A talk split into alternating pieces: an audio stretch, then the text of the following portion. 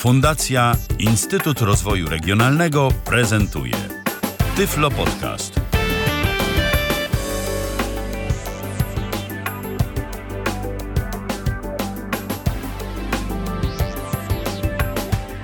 Dobry wieczór.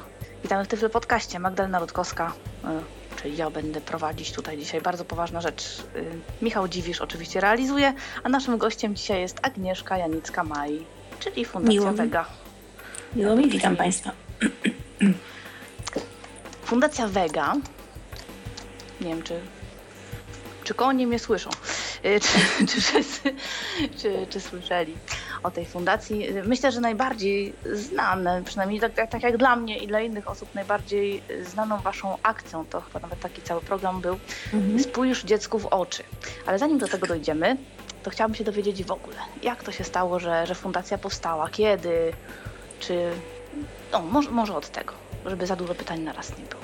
E, No, w zasadzie tak. Fundacja y, powstała z potrzeby serca, jak to, jak to zostało napisane mm, w liście intencyjnym. E, Dlatego, że ja y, jestem y, związana z y, osobami niewidomymi już prawie 18 lat. A to za sprawą mojego męża, Wojtka Maja, którego pewnie wielu słuchaczy mm, zna. E, I o fundacji marzyliśmy od dawna. Wojtek prowadzi działalność gospodarczą, e, natomiast jakoś tak mniej więcej w okolicach roku 2004-2005, kiedy troszeczkę zaczęło być słychać na temat różnych możliwości, mm, które otwierają się przed organizacjami pozarządowymi, y, doszliśmy do wniosku, że być może tą naszą działalność szkoleniową, którą prowadziliśmy już wtedy w ramach firmy i działalność rehabilitacyjną, można by lepiej ulokować na rynku, właśnie y, uruchamiając fundację. No bo nie wszystko da się zamknąć w ramach firmy, no, w ramach Nie działalności wszystko, nie gospodarczej. wszystko. Tak Fundacja jest. ma jednak szersze możliwości. Zdecydowanie. I tutaj my, mm, no nieskromnie, e, ale dumnie powiem, że, że e, sporo e, takiej działalności filantropijnej prowadziliśmy właśnie w ramach firmy.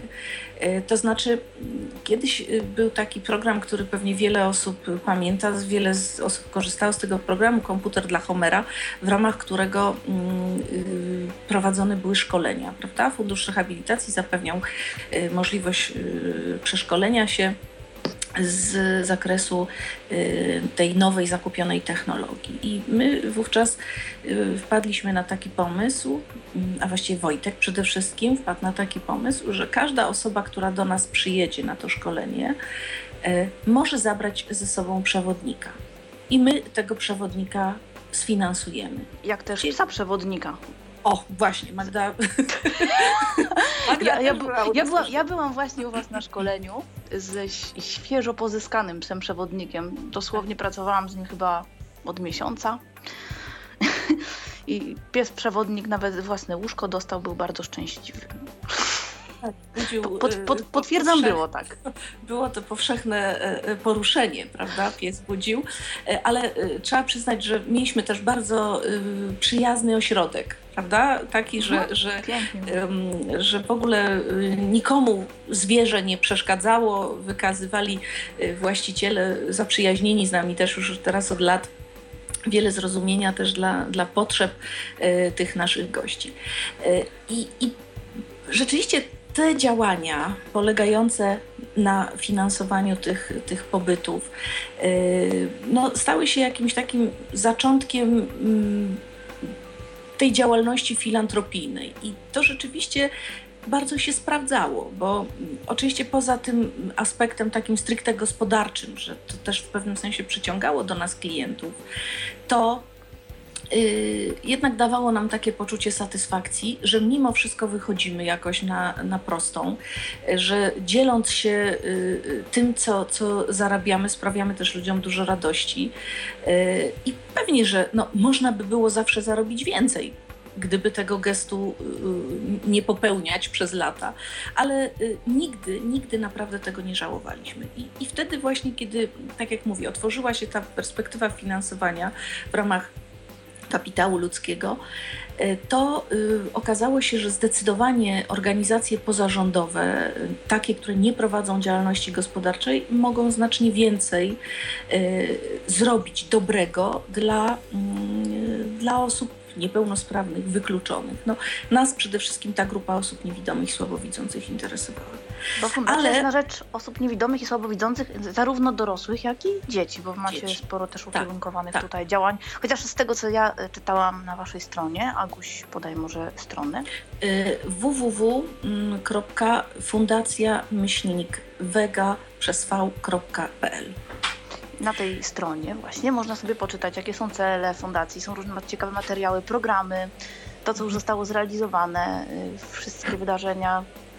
Także tak, można, właśnie można zdecydowanie Oczywiście więcej, też kontakt. Też. Tak, zdecydowanie jest tam więcej materiału na temat tego, co było, aniżeli na temat tego, co będzie. To znaczy, staramy się y, zawsze y, taki anons na czas y, tam publikować o, o najbliższych nadchodzących y, wydarzeniach. Są to głównie projekty dofinansowywane ze środków publicznych. My tutaj mm, zadzierżnęliśmy taką dobrą współpracę z y, Urzędem Marszałkowskim Województwa Świętokrzyskiego y, za sprawą właśnie naszej flagowej mm, akcji, akcji Spójrz Dziecku.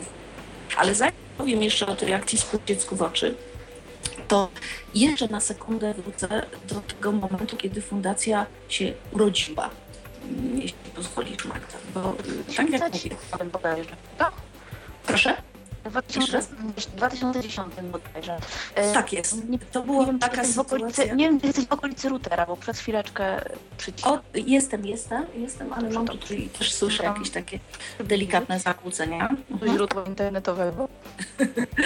Y, ja y, dostałam fundację Wega na imieniny, że tak powiem, dlatego, że, że została ona, y, wyrok sądu w sprawie powołania Fundacji do Życia został wydany 20 kwietnia 2010 roku. Ja, Agnieszka, obchodzę imieniny. Jest coś związanego z tym obowiązkiem. Dla mnie jest to y, absolutnie y, taka pamiętna data i zawsze wiem, kiedy ta fundacja się urodziła. Ale y, cały pomysł, tak jak mówię, dojrzewał latami. Próbowaliśmy jakoś tak zrywami troszeczkę do, do realizacji tego pomysłu, y, ale zawsze było coś pilniejszego, aż do momentu, kiedy y, na świat przyszła nasza córka, nasze drugie dziecko, Róża. Y, I okazało się w krótkim bardzo czasie po narodzinach Róży, w 12 tygodniu jej życia, że Róża jest chora na siatkówczaka. Ja byłam matką spodziewającą się dziecka zupełnie zdrowego. Nie zakładałam żadnego um, powikłania. Mieliśmy dobre doświadczenie z naszym synem. E, Mieszko jest o 9 lat starszy od Róży. E, nigdy nie wykazywał żadnych e, oznak, że chociażby nieostro widzi, czy, czy cokolwiek. No, zero powikłań zdrowotnych. I mm, sytuacja nasza była taka, że Wojtek stracił wzrok również w wyniku siatkówczaka, ale to dopiero okazało się, kiedy zdiagnozowana została róża. Y, przez całe swoje dorosłe życie Wojtek był utwierdzany w przekonaniu, też no, przez lekarzy, no bo jeśli no, pytał kogoś o, o poradę w tej sprawie, no to, to właśnie pytał lekarzy. Tak był utwierdzany w przekonaniu, że rzeczywiście jego y, potomstwu nie, nic nie zagraża. I, I, potwierdzeniem tej sytuacji był, y, był Mieszko, właśnie zdrowy Mieszko. I kiedy po kilku latach po Mieszku pojawiła się róża, no to nie było żadnych y, przesłanek y, też do, do tego, żeby się niepokoić. Znaczy, róża była dzieckiem trochę niespokojnym, takim bardzo nie, niespokojnym noworodkiem, ale to różne oczywiście wytłumaczenia na to są. A to, że no, dziecko to, ma kolkę, no a to, że coś tam. Tak, tak, tak, tak. Y, I. W dwunastym tygodniu jej życia y, y, spadła na nas zupełnie ta wiadomość. Y, w ciągu jednej doby to wszystko się wydarzyło. To znaczy, ona była niespokojna, miała, troszkę zaczęła gorączkować. Wieczorem przyszła pani doktor, oko było delikatnie zaczerwienione. No ale przyszła nasza pani doktor, której zresztą ufamy do dziś i z której korzystamy, z której pomocy korzystamy do dziś. I, i no tak sobie pomyślałam, no nie wiem, może sobie zatarła to pokarmem, może, może się zadrapała, no może, no może coś. Pani doktor przepisała nam kropelki. Ja jeszcze wieczorem te kropelki pojechałam do apteki. Dziecko w miarę spokojnie przespało noc, ale rano już miała tak dramatyczny światłowstręt, że nie otwierała oczu w ogóle. Nie chciała jeść, zaczęła się odwadniać. Y, I, i to był taki moment, y, w, w którym ja zaczęłam popadać w panikę z godziny na godzinę, bo widziałam, że e, po uchyleniu tej powieki, że tęczówka mm, zmienia kolor. Dzwoniłam do jednego, drugiego gabinetu i, i wszędzie mi odmówiono. Tłumacząc tym, że no, ale ja mam dziecko, które ma 12 tygodni, więc no, nie ma tu w Kielcach y, poradnictwa takiego dla takiego małego dziecka. No więc oczywiście to parę godzin zabrało mm, poszukiwanie tej, tej pomocy i w końcu nasza pani doktor wypisała nam y, skierowanie, no takie, z którego już no, nie można było zlekceważyć. I przyjęto nas rzeczywiście w mm, szpitalu wojewódzkim tutaj na okulistyce, ale to jest okulistyka dla dorosłych. Y, no, trzeba powiedzieć, że te sześć lat temu, bo Róża szczęśliwie za, za kilkanaście dni skończy sześć lat, y, wówczas nie było nawet narzędzi w szpitalu wojewódzkim, żeby zbadać dziecko małe. Nie było. I, y, a do tego wątku zaraz dojdę. Y, teraz już, już szpital posiada, tak, ale to dzięki akcji Spójrz dziecku w oczy. E, I y, sytuacja była taka, że no, pani doktor tyle, ile dało lekarz dyżurny z tej okulistyki, tyle ile dała radę, y, no to powiedziała, że, że nie jest dobrze, że na jej y, obserwację to to jest zapalenie błony naczyniowej i czym prędzej musimy się udać do jednej z dwóch placówek, które, które na pewno dziecko przyjmą i jest to albo klinika w Katowicach na ulicy Ceglanej, albo Centrum Zdrowia Dziecka ponieważ godzina już była dosyć późna, bo, bo to, to były godziny tuż przedwieczorne, więc ja zadzwoniłam do tego Centrum Zdrowia Dziecka. Tam mi powiedzieli, że no tak, rano, ale to do poradni, yy, czyli jak gdyby no, nic dobrego to nie wróżyło. Po kontakcie z kliniką w Katowicach okazało się, że możemy przyjeżdżać o każdej porze doby i dziecko zostanie przyjęte. Więc wybraliśmy rzeczywiście tą opcję y, tej jazdy do Katowic. Mm, I tam na pewno róży uratowano życie dlatego że y, dostała y, y, odpowiednie no, leki, przede wszystkim elektrolity, została nawodniona, bo była już w takim stanie ciężkim, że, że już nawet nie płakała. I po zrobieniu USG, tej gałeczki ocznej, okazało się w opisie, no, radiolog zapisał, że, że guz wypełnia całą gałkę oczną. Taki szok. Yy, szok. Szok. Nie powiedziano nam, co to jest za guz. Yy, ja, yy, ponieważ zawsze mam ze sobą komputer, no to i wówczas też on, on, się znalazł w tym naszym bagażu.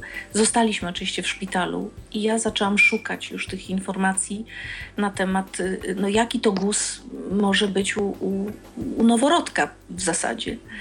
No i znalazłam informację o świadku w czaku. Y, to, to było miażdżące. po prostu miażdżące. Y, jak w opisach pokazują się, pokazywały się wówczas statystyki co do ratowania wzroku siatkówczakowych dzieci, prawda? Jakie to y, skutki przynosi. No i w końcu skąd się to bierze też, prawda? Ale z tą wiedzą, że, że to jest taki gust, ta nazwa tej jednostki chorobowej przez kilka dni pobytu w klinice w y, Katowicach nie padła. Y, mnie jak gdyby podtrzymywano w takiej sztucznej nadziei trochę, że coś się da tym zrobić, da się z tą sytuacją coś zrobić, prawda?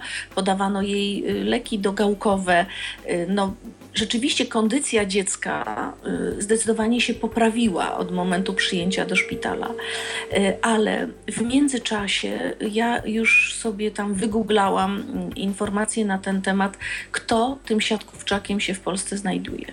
I, i tym sposobem, y, poprzez fundację jeszcze Tęcza, poprzez uprzejmość y, y, jednej tam z, pań prowadzących te, te działania rehabilitacyjne, dostałam kontakt do, do doktora mm, Wojciecha Hałca, kierownika, obecnie kierownika Kliniki Okulistyki w Centrum Zdrowia Dziecka.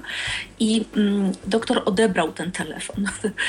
Odebrał, ja powiedziałam, co jest, y, ile dziecko ma tygodni, jakie są objawy. Kazał mi się wypisać na własne żądanie. Właśnie, i bo przyjechać. Nie, nie, potwierdzili wam tak naprawdę tej nie, diagnozy tam, nie, nie, nie, nie potwierdzili. Co więcej, my jeszcze y, zmarnowaliśmy tam kilka dni, niestety, w tej, w tej klinice w Katowicach. Y, I, I tak jak mówię, o ile uratowano tam róże życie, to zabrano jej, myślę, kilka dni, które być może były y, y, kluczowe dla Y, dla pozytywnego rozstrzygnięcia całej tej sprawy. Mianowicie y, z siatkówczakiem jest tak, że y, w, w, tej fazie największej aktywności swojej, kiedy guz rośnie, on w ciągu doby potrafi sześciokrotnie zwiększyć swoją masę. Więc no, nie podjęcie działania na czas, trudno dziś po latach to stwierdzić, prawda? Kiedy ja rzeczywiście zrobiłam tak, jak doktor Hautz zalecił, czyli zabrałam róże, jeszcze zabierając z, z Katowic y, wypis tomografu, opis z tomografii komputerowej, bardzo mi na tym zależało, bo, bo byliśmy y, no, niespokojni o drugie oko, bo, bo już z tych opisów internetowych y, było wiadomo, że siatkówczak często atakuje obydwa, prawda, oczy. Zabraliśmy róże, zabraliśmy opisy, pojechaliśmy do Warszawy. Doktor przyjął nas 3 y, maja, święto. Y, słysząc, jak gdyby, no, z jakim przypadkiem mamy do czynienia. No, jestem mu po prostu no, dozgonnie wdzięczna. To, to dzięki niemu y, Róża tak naprawdę żyje i widzi dzisiaj. No tak, ale dzięki też Twojej czujności, bo gdybyś akurat nie, nie szukała informacji w internecie, tylko siedziała no to, na oddziale jest... i czekała na decyzję lekarzy. To znaczy właśnie ja mam takie poczucie żalu do, do tamtego momentu, do, do, do tej placówki, chociaż jest to no, bezapelacyjnie placówka o, o wielkiej sławie i dobrej sławie, że mm, po prostu y, no, nie powiedziano nam dnia drugiego czy trzeciego, to nie jest miejsce, gdzie my będziemy leczyć to dziecko. Prawda? Bo myślę, że oni wiedzieli. No bo nie sądzę, żeby y, y, lekarz specjalista, ordynator takiej kliniki, jaką jest klinika w Katowicach, nie, nie wiedział, z czym ma do czynienia, prawda? Mhm. Y, no nie wydaje mi się to bardzo prawdopodobne. I stąd Więc... też była ta chęć wsparcia innych rodziców. Bez dlatego, apela- między, tak, dlatego tak. między innymi też się szczególnie zajmujecie tą jednostką chorobową i, tutaj i badaniami, Więc... uświadamianiem, propagowaniem tak, tej wiedzy. Tak. Więc właśnie jak już się okazało, że powiedzmy mamy troszeczkę w miarę ustabilizowaną tą sytuację y, opanowaną z różą, y, to y, ja sobie pomyślałam coś takiego, że no to, to tak nie może być żeby, żeby ta moja sytuacja się powielała. A, a może się nie powielać, czy może się nie powielać w takiej skali, bo ja spotkałam już wtedy na swojej drodze y, y, kilka y, rodzin, które tak zostały zaskoczone sytuacją z siatkówczakiem jak my. I, I okazało się, że po prostu po pierwsze, wśród lekarzy pediatrów nie ma takiej wiedzy. Jak gdyby co trzeba zbadać u rodziców, czy, jak, czy, czy na jaki temat przeprowadzić wywiad z rodzicami, żeby Wykluczyć. żeby wykluczyć pewne schorzenia. My mieliśmy jeszcze jedną przygodę dosyć przedziwną e, przy tej okazji e, i, i to też jakby było motorem e, do tego, żeby, żeby czym prędzej tą fundację uruchamiać i żeby zająć się tą profilaktyką, żeby trochę upublicznić tą sprawę. Mm, To, to był taki, to była taka przygoda z bankiem komórek macierzystych ponieważ my y, y, zdecydowaliśmy się przy, przy róży y, na pobranie krwi pępowinowej. Te, te próbki zostały zbadane, wszystko bardzo fajnie i dostaliśmy informację, że próbki są dobre, są czyste i nadają się do przechowywania. Więc jak już trafiliśmy do, do doktora Hauca, to y, i, i on potwierdził, że jest to nowotwór, że jest to siatkówczak.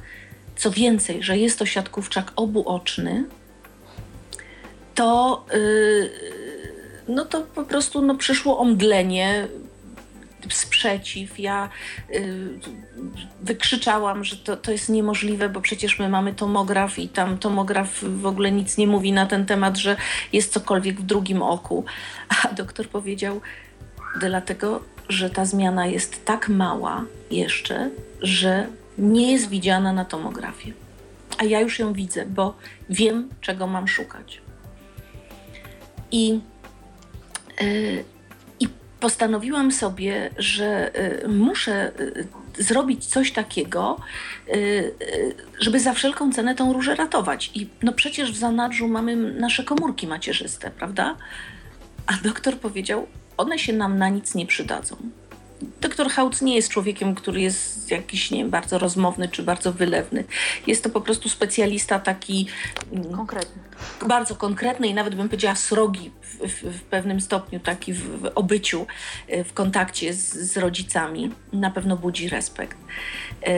I, I my nie, nie bardzo wiedzieliśmy, no ale dlaczego, prawda? Dlaczego one się nam nie, nie przydadzą? Ja zaczęłam prowadzić takie prywatne dochodzenie na ten temat. Bank Komórek Macierzystych po długiej korespondencji jednostronnej, bo to była moja korespondencja. Bank ani raz się, ani raz nie odpowiedział na moje y, y, postulaty i zapytania, ale udało mi się dotrzeć do krajowego konsultanta y, i rozmówić z nim telefonicznie. Okazało się, że te komórki się po prostu nie nadają. Zwrócono nam pieniądze bez słowa. Bez słowa. sytuacja zupełnie. Tak, tak. E, no ja trochę szarpałam, że tak powiem, ten temat. Nie mogłam się zgodzić z tą sprawą, dlatego że być może jak Państwo, ktoś z rodziców, czy ktoś, kto nas słucha, miał y, y, okazję pobierania tej krwi y, pępowinowej dla swojego dziecka na przykład, czy gdzieś tam w bliskim otoczeniu, to to jest tak, że to nie jest tak, że wydajemy zlecenie, y, mamy jakąś tam fiolkę i pobiera się próbki. To jest dosyć kosztowna operacja też. Y, y, zakup tego zestawu do poboru próbek, potem się płaci konkretne też nie, nie, nie najmniejsze pieniądze za zbadanie tego materiału. W międzyczasie przyjeżdża konsultant, który wypełnia szczegółową mm, ankietę, niemalże zawierającą liczbę zachorowań na grypę czy na zapalenie ucha więc no nie do pominięcia był również fakt, że tata nie widzi. Prawda? Bo, bo ta ankieta dotyczy obojga rodziców. Zarówno matki, jak i ojca, prawda? Bada się no też wy historię. Jeszcze wtedy, wy jeszcze wtedy nie wiedzieliście, z jakiego powodu. Oczywiście, że nie wiedzieliśmy. stracił wzrok. No tak, ale, ale oni powinni to zbadać. Ale była, ale była informacja taka, że ojciec nie widzi od niemowlęctwa. Mhm. Prawda? Więc no to, to no ważna ja uf, informacja. To jest ważna informacja, prawda? Że nie wydarzyło mu się to w wyniku cukrzycy, nie w wyniku wypadku samochodowego, potłuczenia czy jakiegoś innego, y, jakiejś innej sytuacji, tylko po prostu w wyniku choroby. My wtedy o tym nie wiedzieliśmy. Być może tak było, że dołożyliśmy za mało starań, żeby tą sytuację zgłębiać. Ale jak mówię, człowiek, przy, człowiek lubi spokój. I jeżeli wszystko jest dobrze, jeżeli się o czymś nie wie, nie, nie ma symptomu, to nie będziemy się straszyć na siłę. No i tak się też nie straszyliśmy.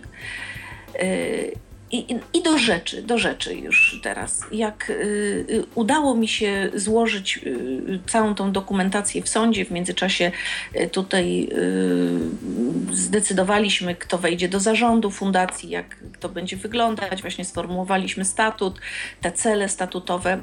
Ty, tym pierwszym takim, tą pierwszą y, myślą to było właśnie to, aby troszeczkę podziałać na rzecz tej profilaktyki wczesnej i, i uświadamiania właśnie placówek medycznych, lekarzy, pediatrów o, o, tych, o tych zagrożeniach. Też, też, samych rodziców i wspierać ich, no bo Absolutnie to, to, jest, tak. to jest takie zupełnie przedziwne. Dlatego, że kiedy na przykład ja traciłam wzrok, kiedy się okazało, że ja mam problemy, ale to były lata 80., pierwsza połowa lat 80., e, no to mhm. wtedy jakby no z tej perspektywy możemy powiedzieć, dobra, w porządku, w porządku. No, to, że wtedy było różnie bardzo i z diagnozą, i, i, z innymi rzeczami, i ze wsparciem rodziców tym bardziej, no to jeszcze możemy się tego spodziewać.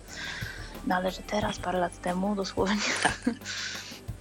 Ale no, chyba gorycz jest y, tym większa, że y, naprawdę mimo lat y, ta świadomość y, wzrasta, ale wzrasta za wolno. Ale te działania są cały czas bardzo potrzebne. Y, ale zanim będziemy o tych kolejnych planach na ten, na przyszły rok i, i, i co najbliżej, co najdalej, to właśnie e, chciałam o spójrz dziecku w oczy. Pierwszy raz Była. odbyło się e, w 2012 roku, także e, to nie było takie proste, żeby zaraz ruszyć, jak, jak tylko powstała fundacja, mimo że pomysł już był. To pierwszy czynny opór, który napotkałam, no to był oczywiście opór finansowy no bo można coś robić, ale żeby to robić, to, y, że tak powiem, świeże powietrze tylko do tego nie wystarczy. trzeba, trzeba mieć jakieś pieniążki i, i jakieś wsparcie i jakieś zaplecze takie, że, że no jest to też z kim robić. Bo no cóż, no ja mogłam pójść do radia raz i drugi, chętnie by moja historia pewnie została wysłuchana. E, I na tym by się skończyło. Tak jest. I na tym by się skończyło. Natomiast ja zaczęłam udręczać y, naszego nieocenionego y, pana doktora Wojciecha Hałca, y, który no, powtarzał mi, proszę pani, ja jestem zajęty, ja mam wielu pacjentów, ja naprawdę nie mogę, no, ja nie mam czasu. No dobrze, no, no dobrze. Więc ja y, myślę sobie, no, na pana doktora może jeszcze przyjdzie czas, jak już pójdę do niego nie tylko z pomysłem, ale, y, ale jak gdyby no już z czymś, co udało mi się załatwić. No i tak rozpoczęłam bo to. Bo to był pomysł na badania, na edukację? Tak, to był, tak, to był pomysł na badania. To był pomysł na badania. Od razu, od razu zrodził się pomysł y, taki na to, żeby zorganizować jakieś przedsięwzięcie propagandowe y, dotyczące badań przesiewowych narządów wzroku. I y, poszłam do y, tutaj Urzędu Marszałkowskiego, y, do pana marszałka, y, który y, to jeszcze do grudnia pełnił tę rolę. Pan doktor, również lekarz medycyny, specjalista ginekolog, bardzo zainteresował się tą całą historią naszą, bo ja postawiłam jak gdyby taki argument, że gdyby mój lekarz, ginekolog, zapytał mnie, zadał mi takie pytanie, prawda, zasiał we mnie jakąś, y, jakiś niepokój, to być może y, y, ta sytuacja naszego dziecka potoczyłaby się inaczej, prawda? Bo już zaczęlibyśmy szukać jakichś informacji czy jakichś dróg. Choćby to ziarno niepokoju. No i on powiedział: Dobrze, niech pani poczeka, będzie konkurs, tam nie wiem, za dwa miesiące czy za ileś, proszę złożyć wniosek w tym konkursie i y, ja ten konkurs, ja, ja tą kandydaturę państwa, tą ofertę państwa poprę. I tak też się stało. Y, złożyliśmy y, te, te papiery na konkurs, dostaliśmy dotację w wysokości 5000 zł. No, nie było to miażdżące, Ale postanowiliśmy, że niezależnie od tego, jaka by to była kwota, to akcję doprowadzimy y, do, do, do końca. I y, no to już coś było, prawda? Bo już była to pewna obietnica. Pan marszałek powiedział, że oczywiście, jeśli będzie taka potrzeba, to on wesprze tą inicjatywę w szpitalach bo możemy badać dzieci w szpitalach i możemy zrobić taką otwartą rekrutację. Rekrutację w sensie na badania przesiewowe dzieci po prostu z terenu tutaj województwa, prawda? E, do, do tej rekrutacji ja za chwileczkę wrócę, do tych zapisów na badania. Ale no, no właśnie, czy wysyłaliście żeby... jakieś listy z zaproszeniem na przykład Nie, nic, nic, nic, nic. Wszystko się odbyło poprzez prasę. Tu chylę czoła naprawdę przed, przed y, życzliwością też y, lokalnych mediów, bo, bo bardzo nas wspierają przy każdej akcji, a teraz już była piąta. Y, I postanowiłam umówić się z panem doktorem Hałcem, taki fortel zastosowałam na wizytę prywatną. No myślę sobie, no przynajmniej ten kwadrans będzie dla mnie miał, no bo tak to zawsze mówił, że nie ma czasu. No jak się umówię do niego do gabinetu, no to, no to może mnie nie wyrzuci. Chociaż trochę się bałam, bo, bo to jest taki człowiek zasadniczy bardzo. Szalenie go cenię za, za jego y, w ogóle taką niezmienną, też twardą postawę, bo myślę, że w, tym, co on się zmaga, to, to inaczej nie można już po, po tych latach tej, tej znajomości. I umówiliśmy się do tego gabinetu. Pan ówczesny prezes fundacji ze mną tam pojechał.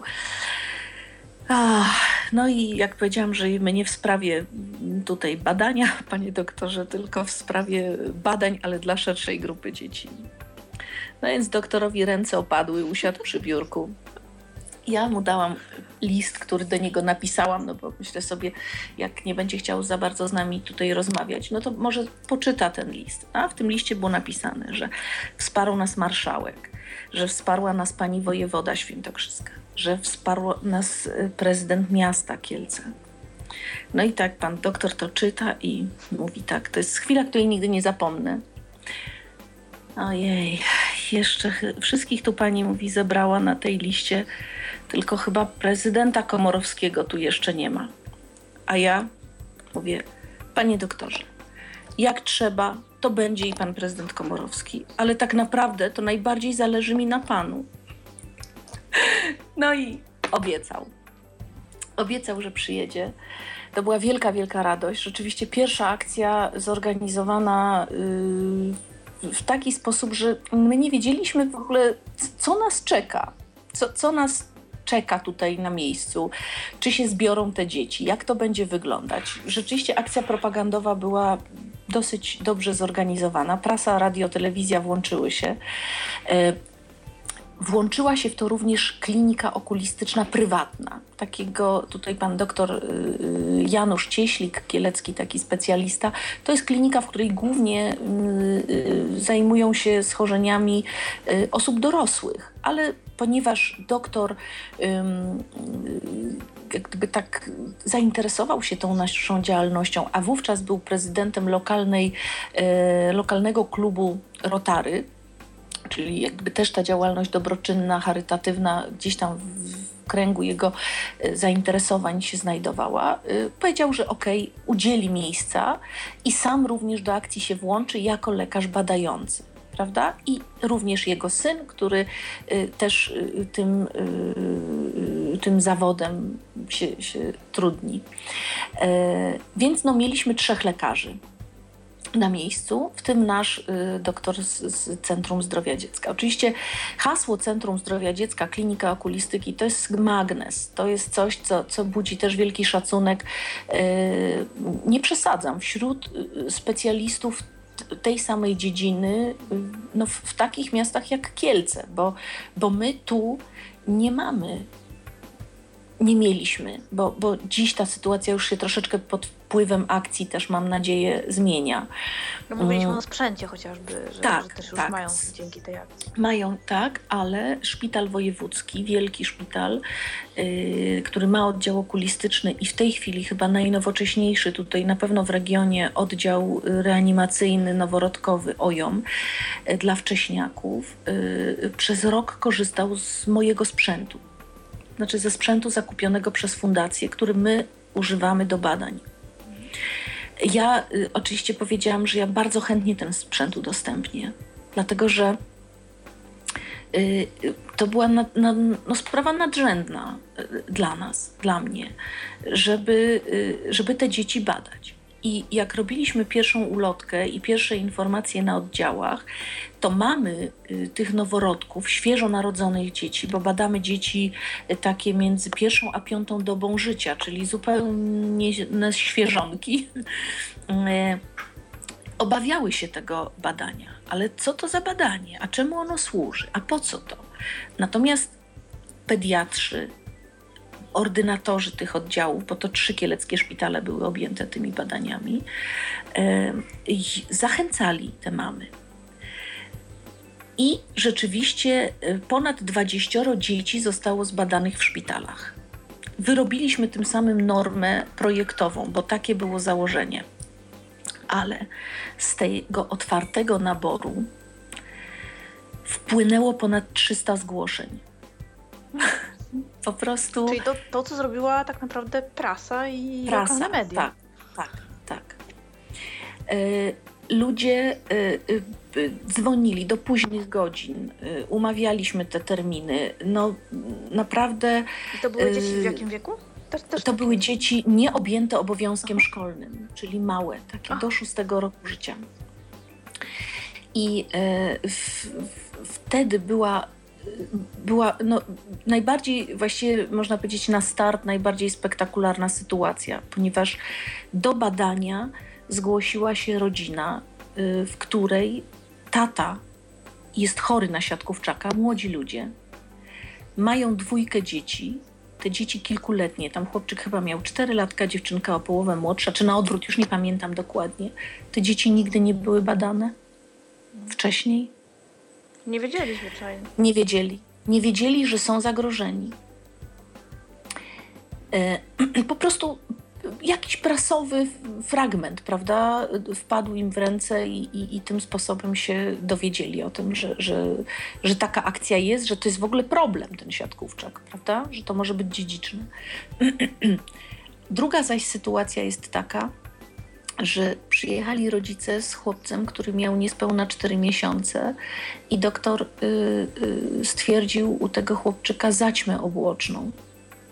Też rodzice nie mieli takiej świadomości. Do dzisiaj jestem z nimi w kontakcie, tam co jakiś czas się zdzwaniamy, bo dziecko jest y, pod opieką doktora Hałca w Centrum Zdrowia Dziecka i, mm, i chłopiec widzi. A mm, na moment badania no w zasadzie były takie, y, y, no taka hipoteza mogła się pojawić, że dziecko nie będzie widzieć, że jest już za późno na to, żeby coś zrobić. Rodzice nie mieli takiej świadomości. Więc mm, mnie. Czyli właściwie taki mm, pozytywny zwrot mieliście od Bardzo. Tak, tak, tak. Że, mnie to jest ciągle przydatne. Tak, mnie ciągle głos się łamie, kiedy wspominam tę sytuację, bo, yy, bo to było naprawdę bardzo ważne. Kolejne wydarzenia, mm, czyli kolejne akcje, bo tak jak mówię, teraz już była piąta, włączaliśmy do, do badań kolejne dzieci, ale zmieniliśmy troszeczkę charakter tych badań, mianowicie koncentrujemy się na dzieciach nowonarodzonych w szpitalach. I tu muszę powiedzieć, tak. E, natomiast oczywiście ta cała akcja propagandowa, informacyjna e, jest e, prowadzona w prasie, w mediach trochę tak y, zasmuca mnie pewien fakt, że jak gdyby z biegiem akcji kolejnych y, y, to zainteresowanie, te wzmianki, te artykuły są, są coraz uboższe. Bo to już się jakoś tam wpisało w ten kalendarz, prawda? Piszemy, że to już kolejna akcja, coś tam, coś tam, no, parę y, takich okrągłych zdań y, i gdyby nie podsyca się y, tej atmosfery wokół tej akcji. Trochę mi żal, tego, bo myślę, że, że właśnie wtedy, kiedy się podsyca, to ta y, informacja nigdy nie trafia do tych samych ludzi, prawda? Że to zawsze jest szansa na to, że to coraz większe, większe, szersze grono y, y, się o, o, tym temacie dowie.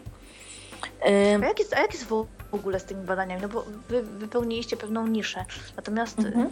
generalnie jest no, tak, bo, bo, szczerze mówiąc, to, to nie mam jest... pojęcia. Nie wiem, jeżeli rodzi się siaczek, to on mhm. jest w jakiś sposób, no, no chyba y, też badany okulistycznie, tylko że na jakim etapie nie, nie. I, I, jakiego rodzaju jest to? Czy dopiero wtedy, kiedy na przykład rodzice zaobserwują, że coś jest nie tak, mhm.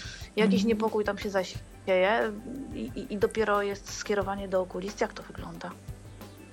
Y, w Polsce nie prowadzi się przesiewowych badań narządu wzroku. I to jest jakby... W ogóle? U dzieci? W ogóle. W ogóle. Hmm. To jest zdanie podstawowe. To nie jest badanie... Właściwie od tego które... powinnyśmy zacząć audycję. Tak. E, to nie jest badanie, które przeprowadza się dla każdego nowonarodzonego dziecka. Nie ma takiej sytuacji. Ponoć nie ma też takiej konieczności. No ale nie wiem, no ja nie polemizuję, ja, ja stwierdzam, prawda? Nie prowadzi się badań przesiewowych. Takie badania, badaniami okulistycznymi objęte są jedynie dzieci, które urodziły się przed 37 tygodniem życia o wadze urodzeniowej poniżej 2 kg 600 g, czyli wcześniaki. Prawda? I u wcześniaków to badanie prowadzi się pod kątem wystąpienia bądź wykluczenia retinopatii wcześniaków. Im dziecko jest młodsze, czyli we wcześniejszej ciąży urodzone, tym to ryzyko wystąpienia retinopatii jest większe. Jeśli nie retinopatii, to innych powikłań czy też innych wad wzroku. Takie badanie e, okulistyczne powinno być wykonane również dla każdego dziecka, u którego w rodzinie wystąpił siatkówczak. Ale takiego wywiadu też się nie prowadzi. Zresztą, jeśli chodzi o siatkówczaka, to trzeba być specjalistą, mm, żeby to schorzenie tak wcześnie wykryć.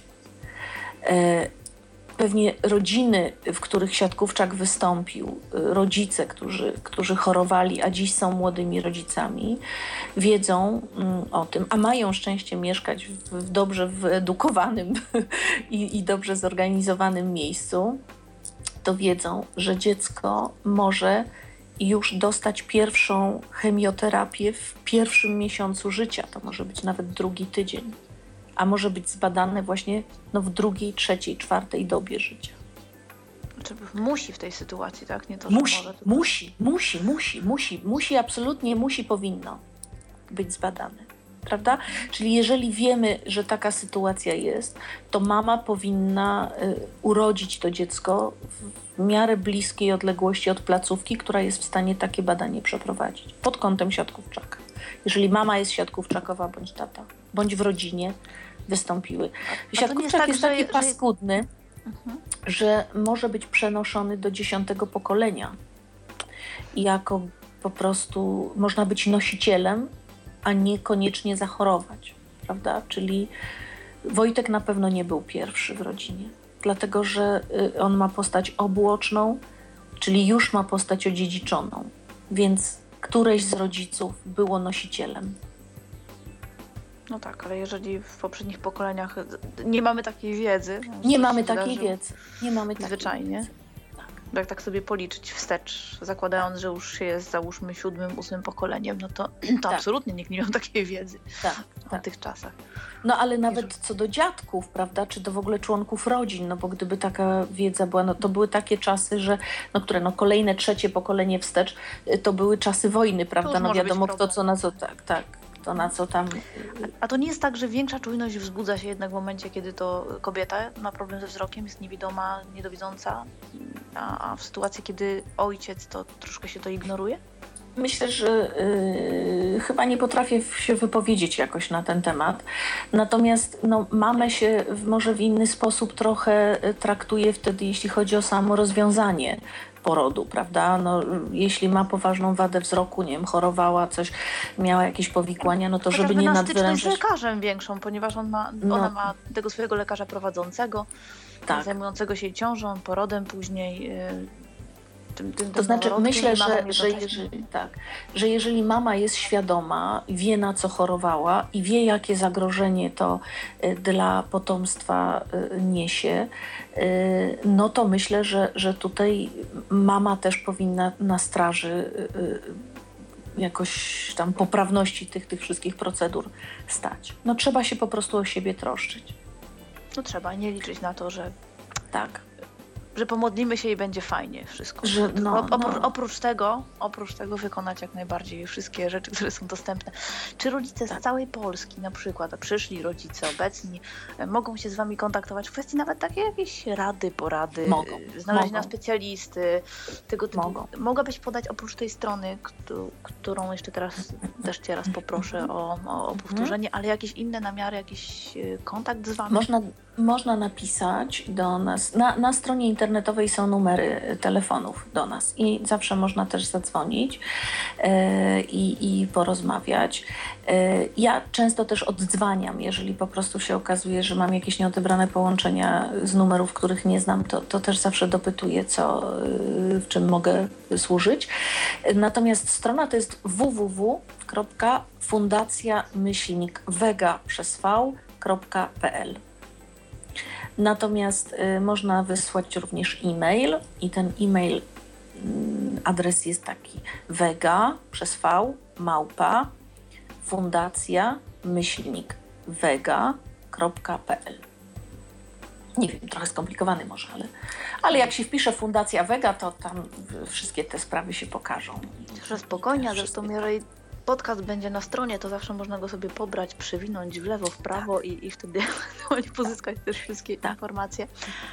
Ja E, jeszcze, a propos akcji, jeśli Magda y, pozwolisz, Tak, to y, no, muszę tu powiedzieć, że od początku, od, właściwie nie od początku, od drugiej akcji, bo pierwsza akcja to, tak jak mówię, ona była, miała taki charakter y, bardzo spontaniczny i nie wiadomo było, co z tego y, tematu wyjdzie, Y, ale już od drugiej akcji y, to również dzięki przychylności pana doktora Hałca y, Centrum Zdrowia Dziecka jest partnerem akcji. Więc to nie jest tak, że to jest od taka sobie tam jakaś maluśka fundacyjka, mm, prawie że prowincjonalna, tylko naprawdę mamy solidnego partnera.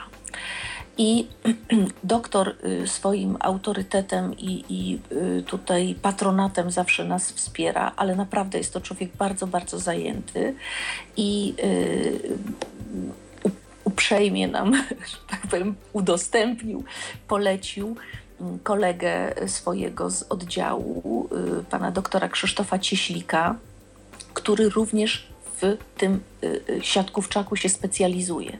Obydwaj panowie w tej chwili już od kilku lat y, prowadzą terapię, zabiegi, badania, przede wszystkim kontrolne też dzieci I w y, tym roku też się odbędzie. Tak, w tym roku, daj Boże, mam nadzieję, że dostaniemy środki yy, tutaj z Urzędu Marszałkowskiego i z Urzędu Miasta Kielce, które również tą akcję wspiera.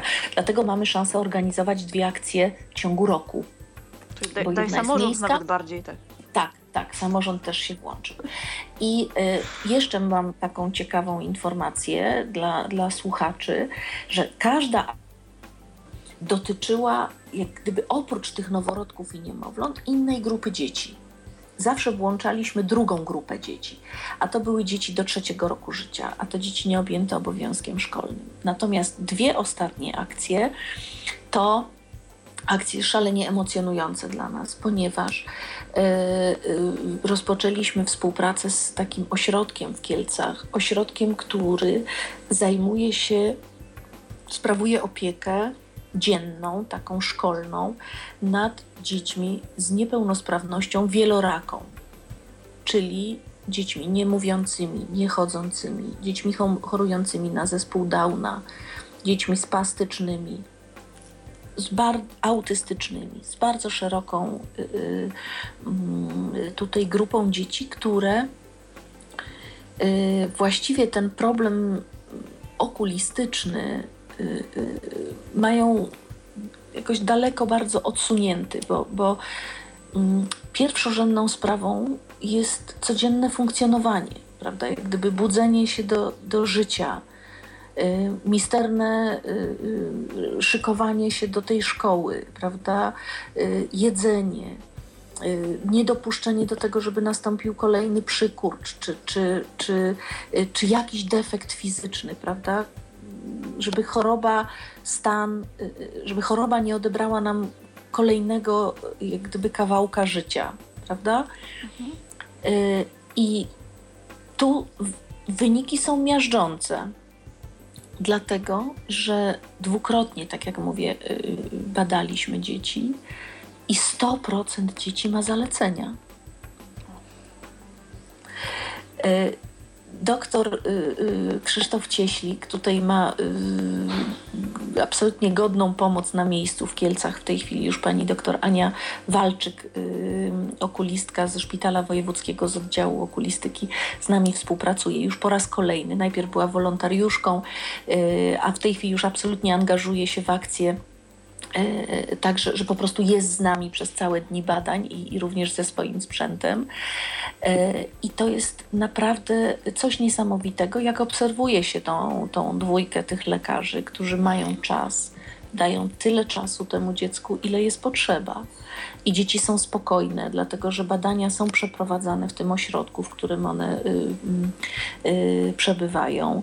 My tam organizujemy taki prowizoryczny gabinet, ale jest w nim wszystko, co potrzeba.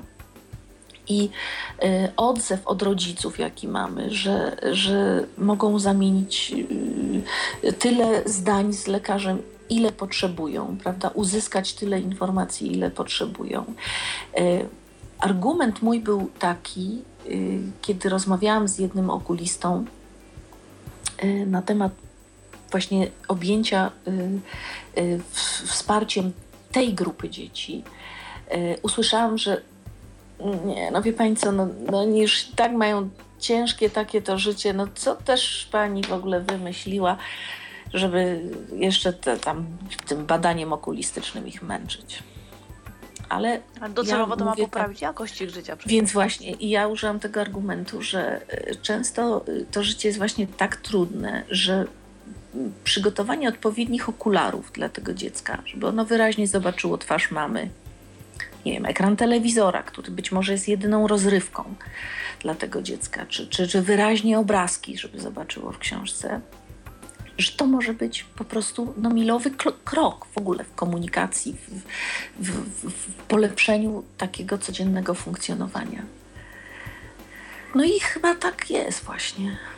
Czyli tak naprawdę jest to bardzo potrzebne. Optujesz za tym, tak z własnego Nie no. doświadczenia, no. że, że jednak badania, badania powinny być przesiewowe. Tak, powinny. Że i co, w takim razie też radzimy rodzicom małych Koniecznie. dzieci, że jeżeli, to znaczy... jeżeli nie mają takiego skierowania, to żeby sami się wystarali jednak dla To znaczy tak, zwanego skierowania rodzice, tak, to znaczy skierowania rodzice tak generalnie to raczej nie dostaną. Znaczy tak, żeby po prostu dostali je z rozdzielnika, jak, jak skierowanie na badanie, na szczepienie na przykład, prawda? Ale y, nasi lekarze, zarówno y, pan doktor Cieślik, który bardzo dużo rozmawia z rodzicami, bo, bo my y, jeszcze muszę nadmienić, że zawsze organizujemy takie pogadanki, że, że lekarz jest dostępny, czy lekarze są dostępni, bo pani doktor Walczyk również tutaj na miejscu i, i można się dopytać, można zadać y, tam, no, obadać, że tak powiem, jakiś dręczący nas y, problem czy temat. Powtarzają tak, że, że dziecko musi być zbadane do trzeciego miesiąca życia bo wtedy, jeżeli mamy jakiekolwiek symptomy wrodzonych wad wzroku, czy tego najgorszego właśnie siatkówczaka, to są szanse na, na skuteczne, w pełni skuteczne leczenie, na uratowanie organu. Natomiast doktor też mówi, no bo często rodzice myślą sobie tak, szczególnie y, jakiejś tam porze jesienno-zimowej czy, czy, czy wczesnowiosennej, a bo zimno, to gdzie to dziecko wlec jeszcze się zaziębi, prawda? Y, tam na kolejne jest, badania. Ale tak, a potem jeżeli nie, nie ma żadnych symptomów niepokojących, tak, no to właściwie tak, po co Ale, ale z, za, z zaziębienia wychodzimy tydzień do dwóch. A, a z poważniejszych spraw latami, albo czasem albo nigdy. Wcale. Więc warto to być, warto być wa czujnym. Warto Zachęcamy. Być. Absolutnie dziecko do trzeciego miesiąca życia powinno być zbadane okulistycznie. Na pewno nie da się tego zrobić w każdym gabinecie okulistycznym, dlatego że no, po pierwsze są lekarze, którzy zdecydowanie nie zajmują się dziećmi i, i nie mają do tego sprzętu. Jeśli się nie zajmują dziećmi, no to też nie. Myślę, że jeżeli uczciwie mówią, że nie badamy maluchów, to nie trzeba mieć im tego za złe. Po prostu zajmują się inną dziedziną. Trzeba szukać okulisty, który ma narzędzia, ma sprzęt i przede wszystkim ma wiedzę. Macie taką bazę okulistów z całej Polski? My, no właśnie, z całej Polski nie mamy. To jest moje kolejne marzenie, tylko trzeba y, temu poświęcić dużo czasu i energii i pewnie zdobyć środki na to, żeby, żeby taką bazę y, zbudować, rzetelną, rzeczywiście sprawdzoną. No bo tak Natomiast... sobie wyobrażam, że dzwoni rodzic z zupełnie innego miasta i pyta, gdzie mogę mhm. iść u siebie ze swoim dzieckiem na takie badanie. My mamy y, powoli budującą się na naszej stronie taką bazę wiedzy, na, na stronie fundacji. E, I, I tam jest również lista takich przyjaznych gabinetów tutaj w województwie świętokrzyskim. To są lekarze, którzy zdeklarowali, że rzeczywiście noworodki, czy niemowlęta, czy dzieci tam do trzeciego roku życia przyjmują. Bo wiele osób mówi: Nie, no ja po prostu taką grupą małych pacjentów niewspółpracujących się nie zajmuję. I myślę, że to jest też uczciwe stawianie sprawy. No, nie zajmuje się koniec. Ale i jak przy pierwszej akcji tutaj spotkaliśmy y, y, się z lekarzami, bo dr Hautz y, zechciał przygotować taką prezentację, taki odczyt na okoliczność właśnie retinopatii wcześniaków i, i, i to ściągnęło tutaj wiele, wielu zainteresowanych, zarówno pediatrów, jak i, jak i neonatologów i, i okulistów z terenu województwa świętokrzyskiego. To padło takie pytanie z sali od lekarza, a kiedy pan doktor miał pewność, że to, co pan tam widzi na dnie oka u tego małego pacjenta, to jest właśnie to? To jest ten nowotwór, czy to jest właśnie to kolejne stadium retinopatii wcześniaku? A doktor powiedział po siedmiu tysiącach przypadków. Więc to y, y, świadczy o tym, że naprawdę z dzieckiem powinniśmy pójść do specjalisty, który tym się zajmuje.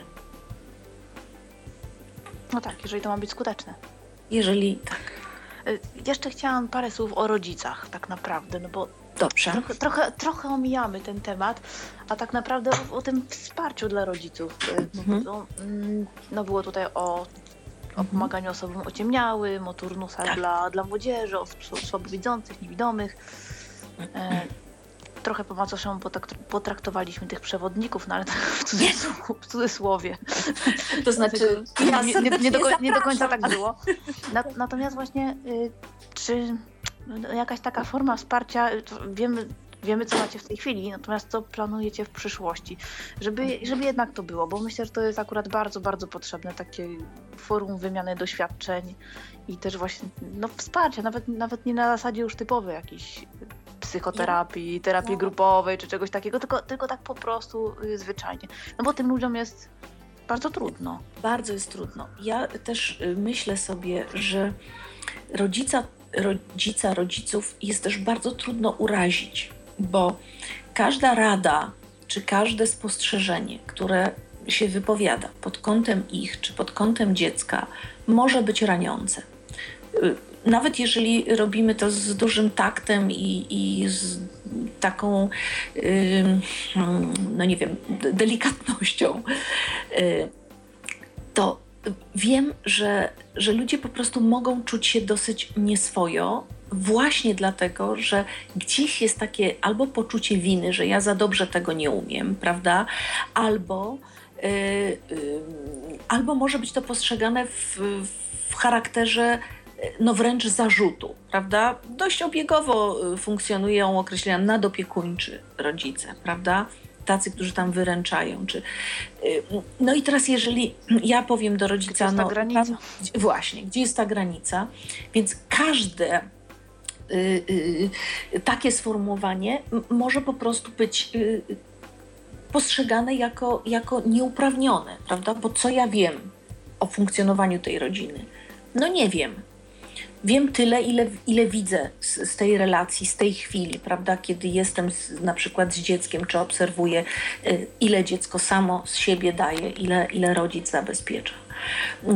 Ja proponuję z, też i mamy takie y, przypadki, na razie jeszcze pojedyncze, ale one się y, y, zdarzają i to mnie bardzo, bardzo cieszy, że udało się już kilkakrotnie namówić rodziców, żeby oddali nam swoje dziecko na kilka dni tutaj. I dobre efekty to przynosi. Ja, A praca z rodzicem? Samym? Ja sobie zdaję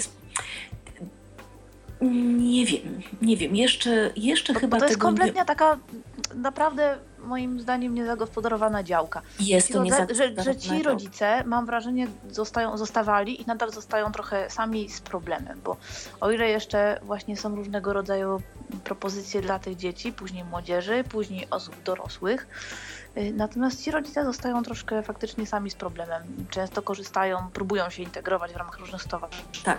Wyjazdów, gdzie, gdzie niestety i tutaj chyba no, potwierdzę to, co ty mówiłaś, że jeżeli grupa wyjazdowa jest zorganizowana w ten sposób, że wrzucamy do jednego mówiąc brzydko, worka.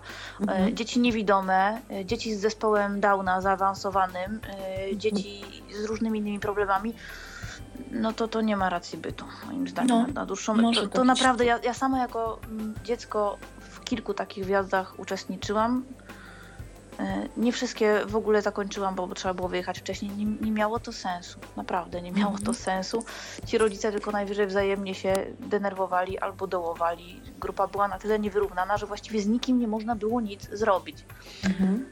No stąd ta integracja akurat w tego typu przypadku, przypadkach nie, nie do końca się sprawdza. Zresztą mhm. do edukacji integracyjnej no to już też można by szerzej potraktować. Kiedyś też tutaj koleżanka nasza redakcyjna, Ala Witek też między innymi mhm. mówi o tym. Porównywała różne systemy edukacji. Mhm. Y, ta audycja jest do odnalezienia na, na stronie Tyflo Podcastu również. Mhm. Y, I, I, taka mhm. też dyskusja się szersza toczy na temat, czy warto faktycznie y, robić tę integrację. No, z naszej dzisiejszej audycji mhm. wynika, że, że nie, zawsze, nie zawsze daje to dobre efekty, że jest to taka poprawność polityczna, fantastycznie. Tak, Natomiast tak, tak. No, niestety, jeżeli faktycznie chcemy pomóc tym wszystkim osobom, no, ja, a tak szczególnie chciałam położyć nacisk na tych rodziców, bo wydaje mi się, że ciągle poradnie gdzieś tam na, na miejscu i te wszystkie inne placówki, gdzie teoretycznie rodzic może iść się dowiedzieć mhm. czegoś, ale, ale nadal on zostaje sam. No dowie się, że może złożyć gdzieś wniosek o dofinansowanie. Dostanie sprzęt, y, pójdzie z tym dzieckiem na szkolenie, a ponieważ ja sama też się zajmowałam mm, mhm.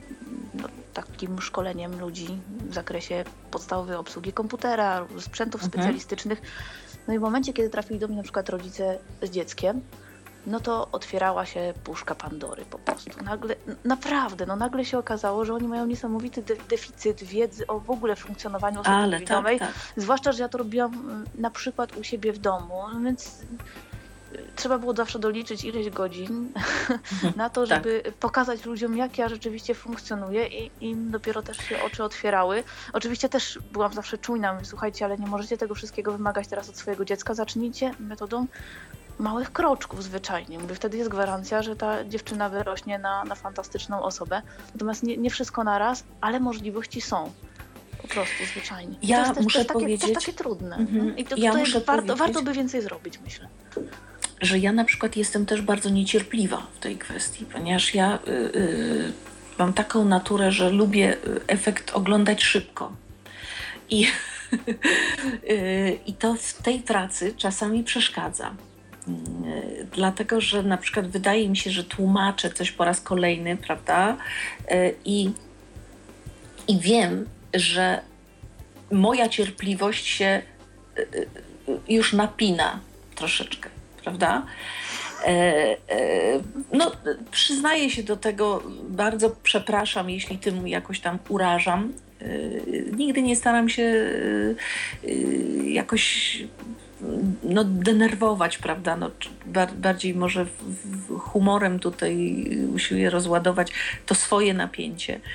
Ale y, tak jak y, taki, taki apel ogólny, który ja mogę mieć do rodziców, y, to jest coś, co, co przyszło mi do głowy jakiś czas temu, że mogłoby się sprawdzić i, i to Magda, co ty przed chwileczką powiedziałaś, to, to jak gdyby tą moją teorię mm, niesprawdzoną zupełnie potwierdza, że rodzice powinni przede wszystkim zadbać o to, żeby ich dziecko funkcjonowało maksymalnie normalnie. Tak.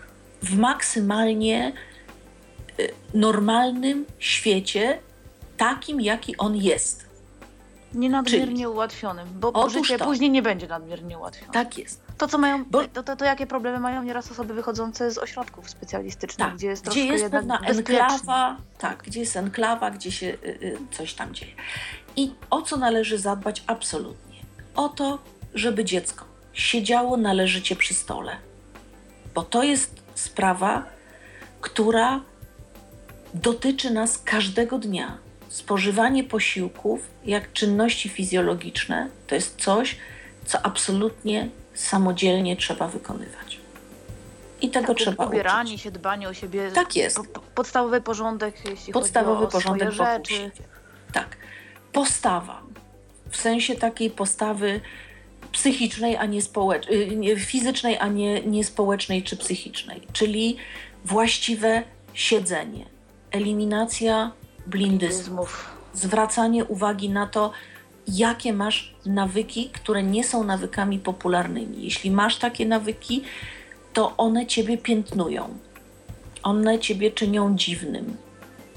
Zwracasz na siebie uwagę w sposób negatywny. Kolejna rzecz to jest chodzenie. Bardzo Umiejętność ruch, chodzenia. bardzo, bardzo, bardzo istotna tak. rzecz. Ruch umiejętność chodzenia spięty, czyli stawiania w sposób zdecydowany stopy y, y, na, na podłożu i absolutnie palcami do zewnątrz, a nie do wewnątrz. Palcami od stopy. Znaczy no nie, nie przesadnie, bo też nieraz chodzą później ludzie jak, jak kaczki.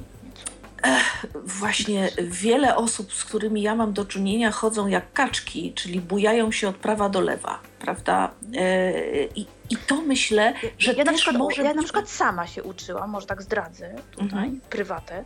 Ja sama się uczyłam prostego stawiania stóp, żeby to ładnie, elegancko mhm. wyglądało. Po prostu e, kupiłam sobie jako dziewczynka jeszcze buty na wysokim obcasie i ćwiczyłam w pokoju w nocy. Żeby nauczyć. Tak, dlatego że wysoki obcas po prostu wymuszał Wymusza, tak. stawianie stopy prosto, mhm. jak również lepsze trzymanie równowagi. E, ja często też obserwuję, e, bo ja naprawdę bacznie bardzo się przyglądam ludziom niewidomym. To już jest tak, jak widzicie Państwo, ja mogę po prostu na ten temat mówić i mówić do rana. E, I jeżeli to, to, co mówię, komuś nie wiem, przeszkadza, nie, jakoś koliduje z, z jego poglądami. Zawsze no, może zadzwonić i pokłócić. Przepraszam, tak, ja chętnie podyskutuję też, ale, ale y, naprawdę robię to w, w, po prostu z sercem. To, to stało się y, y, częścią mojego życia. Ludzie niewidomi stali się częścią mojego życia. I jako, że pro, ta sytuacja, bo problem cisnął mi się na ustale, to przecież żaden problem. W, w mojej rodzinie nie postrzegam tego w charakterze nie, no, problemu. ale nie, no ale właściwie jest. Nie, no dlaczego? No nie bójmy się tego słowa. Właśnie, że to jest problem, tylko że są metody, aby sobie z tym radzić. To, to jest problem, to nie jest tak, że to jest neutralne całkowicie. No, no tak.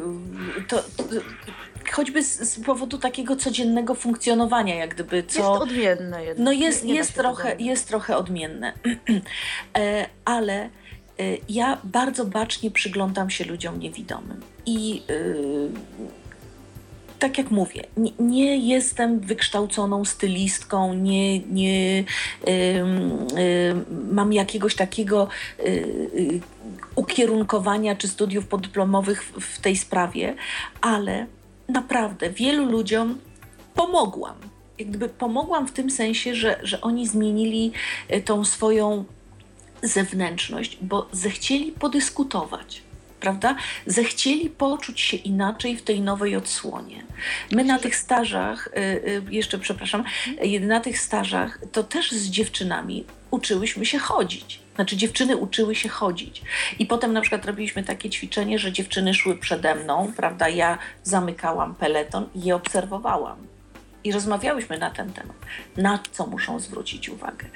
Zwykle naszym podstawowym, jakby podstawową kwestią przy chodzeniu, przy poruszaniu się, bo tak się czepiam trochę tego chodzenia, jest wygoda i bezpieczeństwo, prawda? Dlatego na przykład wiele osób niewidomych, nikogo nie chciałabym tutaj urazić, chodzi jak na nartach. Czyli krokiem takim posuwistym, trochę, noga do przodu, noga do tyłu, lekko zgięte, lekko zgięte amortyzujące ten chód kolana. Nie wiem, i to, to naprawdę znowu, źle tu znowu kamyczek do, do mojego ogródka, że często właśnie w różnych mm, ośrodkach, byłam w takim ośrodku przez kilka mm. lat, więc no, no, no, z własnego tutaj doświadczenia, gdzie traktuje się białą laskę jak wroga numer jeden, i wszyscy mają się poruszać bez tych białych lasek. W związku z tym naprawdę znakomita część porusza się właśnie głowa do przodu, tak. plecy okrągłe, narty, tak. o których mówisz, albo taki taki kaczy chód. Tak. Gdzieś tam te, te ręce się miziają dziwnie z przodu, tutaj szukają tak. w przestrzeni. No jak taki książkowy ślepiec po prostu. No szkoda. Bo szkoda, bo zupełnie jest to taki... niepotrzebne, a odzwyczaić się od tego nagle w wieku lat nastu, E, czy 30, no, no na pewno jest o wiele trudniej. Jasne. Ja y, bardzo chętnie rozmawiam też z y, naszymi gośćmi na ten temat. Oczywiście nigdy nie, nie, nie ma takiej sytuacji, że jak ty chodzisz? To znaczy nie, że, że jak gdyby w pierwszych słowach mego listu wytykam to, to, to, czy tam, to, czy siam to zaobserwowałam, ale jak już jesteśmy ze sobą kilka dni, to pozwalam sobie czasami na, na e, takie skierowanie rozmowy e, na, na właśnie takie tory, e, żeby móc się podzielić tymi swoimi obserwacjami. I, i naprawdę, no, chyba mi się nie zdarzyło, żeby, żeby ktoś miał mi to za złe. No albo może nie pokazał tego, a, a jednak w głębi, głębi, serca coś tam. Nie, ja nie jestem straszna. Jeżeli bardzo. jesteście zastraszeni, piszcie. Piszcie anonimowo. Nie, i właśnie to jest kolejna rzecz, którą e, fajnie, żebyście przekazywali również rodzicom. W jaki sposób zwracać uwagę, w jaki sposób nie, nie deprymować tego dziecka, nie miażdżyć, żeby ono się nie poczuło odrzucone. Jestem niekochany, dlatego że nie robię czegoś, czy robię coś inaczej. To, to porównywanie, żeby nie występowało też. Mówię, to, to takie, mówię, to przydałoby się. Naprawdę pomyśl, Aguś, co jeszcze więcej zrobić w kwestii kształcenia rodziców. No nie, właśnie. Co do, co do, pedagogów, no to, to nie wiem, bo oni teoretycznie przynajmniej ci od, y, no już, już taką specjalizacją tak, w tym kierunku, no, no to oni już wiedzą co i jak. No, ja, natomiast, y... natomiast rodzic no, ma przeróżne wykształcenie i on zwyczajnie nie wie, działa intuicyjnie, a mógłby być może no, no lepiej, żeby ta relacja była też łatwiejsza i dla niego, i, i dla dziecka. Nie? Myślę sobie, że gdyby była taka możliwość, chociaż jeszcze też nie wiem, jak to zorganizować, czy, czy jak mogłoby to być systemowo zorganizowane, czy kiedyś do tegokolwiek, czy kiedykolwiek do tego mogłoby dojść, y, że, że taką sytuacją y, która mogłaby troszeczkę pokazać, jak to funkcjonowanie przebiega jako szkoła dla rodziców teraz właśnie, nie jako szkoła dla dziecka, tylko jako szkoła dla rodziców, to byłoby zaproszenie osoby niewidomej do swojego domu i pozwolenie jej na, na pomieszkanie z tym dzieckiem przez jakiś czas, jak gdyby w towarzystwie tego dziecka. Czy właśnie w takim ośrodku prawda? Myślę, że prędzej Ale... w środku, bo, bo do własnego domu to ludzie niekoniecznie chcieliby tak. No, no, no, no bo mówię, to, to jest o tyle trudne, że, że to są jakieś wpuszczanie kogoś obcego do tej własnej intymności, prawda? Taki, do takiego bezpiecznego miejsca domowego. Ale kto wie, czy właśnie w takich warunkach nie dałoby się więcej zaobserwować, bo zawsze albo ten wyjazd do środka y, na, na takie szkolenie musiałby być dłuższy niż to, co oferuje nam w tej chwili system. Bo naprawdę przez tydzień, dwa ludzie grają, ciągle jak gdyby starają się jechać na tych swoich wyżynach umiejętności, a potem troszeczkę y, pasują to taka jest moja obserwacja. Tak jak, jak z ludźmi długo byłam, to, to wiem, mm, bacznie ich obserwując, jak, jak bardzo y, się zmieniali y, na przestrzeni y, tych, tych kilku tygodni, kiedy wspólnie przebywaliśmy. Ale to też ważna, wa ważna rola tych osób niewidomych, żeby to akurat dobrać taką grupę, która jest e, tak. otwarta, nie, tak. nie zakompleksiona, bo te pytania to czasem są takie, że naprawdę nie wiadomo, jak do tego podejść. Ja yy, trzeba być przygotowanym na, na tak, przeróżne. Do, do wszelkich form y, rekreacji y, takiej, nawet w, w tej grupie niewidomych, bo y, integracja jest rzeczą świetną. Naprawdę, fantastyczną. Pożyteczną. Bardzo pożyteczną. Moi, moi, nasi znajomi, tutaj tacy majowi znajomi, wiele osób jeszcze z mojej byłej pracy, jakichś no, takich, które mają z nami do czynienia, mam na uwadze osoby pełnosprawne i celowo używam tego słowa, nadziwić się nie mogą po prostu, kiedy do nas przychodzą i u nas są niewidomi i siedzimy na przykład wspólnie przy stole, jest jakaś biesiada czy, czy, czy jakieś ognisko i jest kupa śmiechu i zabawy. I dostrzegają ten świat, to, tu w kontekście tej integracji, dostrzegają ten świat osób niewidomych jako absolutną nowość dla siebie, prawda? Każdy ma jakieś wyobrażenie. Każdy ma jakieś wyobrażenie i zwykle jest to to wyobrażenie tego złego stereotypu, prawda? Mhm. Taki, taki właśnie, no bo jak nie widzi, no to mu wolno źle wyglądać. A właśnie, że nie wolno. Dlaczego? A to nie, a, a to nie, a to nie jest jeszcze, o, no teraz to jest, to jest takie ciekawe pytanie. Myślę, myślę, że, że to szerszy wątek nawet. Co prawda już będziemy mhm. się zbliżać ku końcowi, tak podsumujemy mhm. za chwilkę, ale jeszcze mnie to nurtuje i dręczy. Tak. Czy to nie jest tak, że czasem, nie mówię, że wszyscy, ale zdarzają się takie osoby, że nadmiernie postrzegają osobę niewidomą poprzez ten pryzmat jej niewidzenia. Czyli, że co, cokolwiek, nie wiem, y, masz odmienny pogląd niż ja, to dlatego, że jesteś niewidoma. Y, rob, mhm. robisz coś inaczej, nie, niekoniecznie, nie wiem, mieszasz prawą stronę, nie w lewą, bo jesteś niewidoma. Y, nie słodzisz sprawy, bądź słodzisz, bo jesteś niewidoma. A ja wtedy zadaję pytanie, czy w takim razie ty masz wszystkie zachowania i poglądy takie same jak inne osoby widzące? No nie, no bo to przecież już nie, to dlaczego tutaj narzucasz? Nie? Tak. Czy nie zauważyłaś czegoś takiego, czy też owszem, przeczulona jest? Owszem, owszem. Znaczy, wiesz co, może... Yy, do ciebie, Magda, te y, uwagi czy te, te sformułowania kierowane są bezpośrednio, bo ty jesteś w tej, y, w tej y, konkretnej sytuacji, że też nie widzisz prawda? Więc y, ja, ja zawsze jestem osobą postronną, bo, Ale bo mnie ta sytuacja... takie, takie tak, rzeczy, tak. pytam właśnie. Tak, tak, bo mnie ta sytuacja dotyczy pośrednio, prawda? Y, bo ja jednak widzę, prawda? Ale na przykład jak uczę różnych technik, i tutaj znowu na chwilę wejdę do swojej kuchni ćwiczeniowej, mm, to jest tak, że już no nieraz to się zdarzyło, że dziewczyny y, na przykład jakoś tam wykonywały te swoje czynności i sobie radziły, prawda? A ja podpowiadam jakąś jakąś technikę, czy, czy jakiś tam no, prosty y, chwyt. Na przykład no, mam takie chwyty, jeśli chodzi o, o, o krojenie y, cebuli, czy o obieranie jajek na twardo, to przy innej okazji może. I, I na przykład to pokazuje, Prawda? Chcemy zrobić taki, taki cykl w ogóle. To tak. już wiem, że Ciebie so, też zaproszę. I są dziewczyny zachwycone.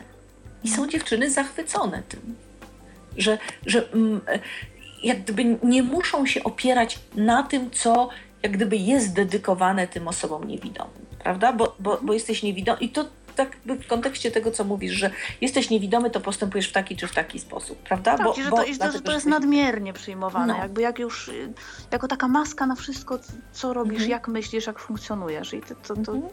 to jest zwyczajnie irytujące. Dobra, w takim razie podsumujemy jeszcze tylko tak szybciutko. Mhm. Fundacja Vega.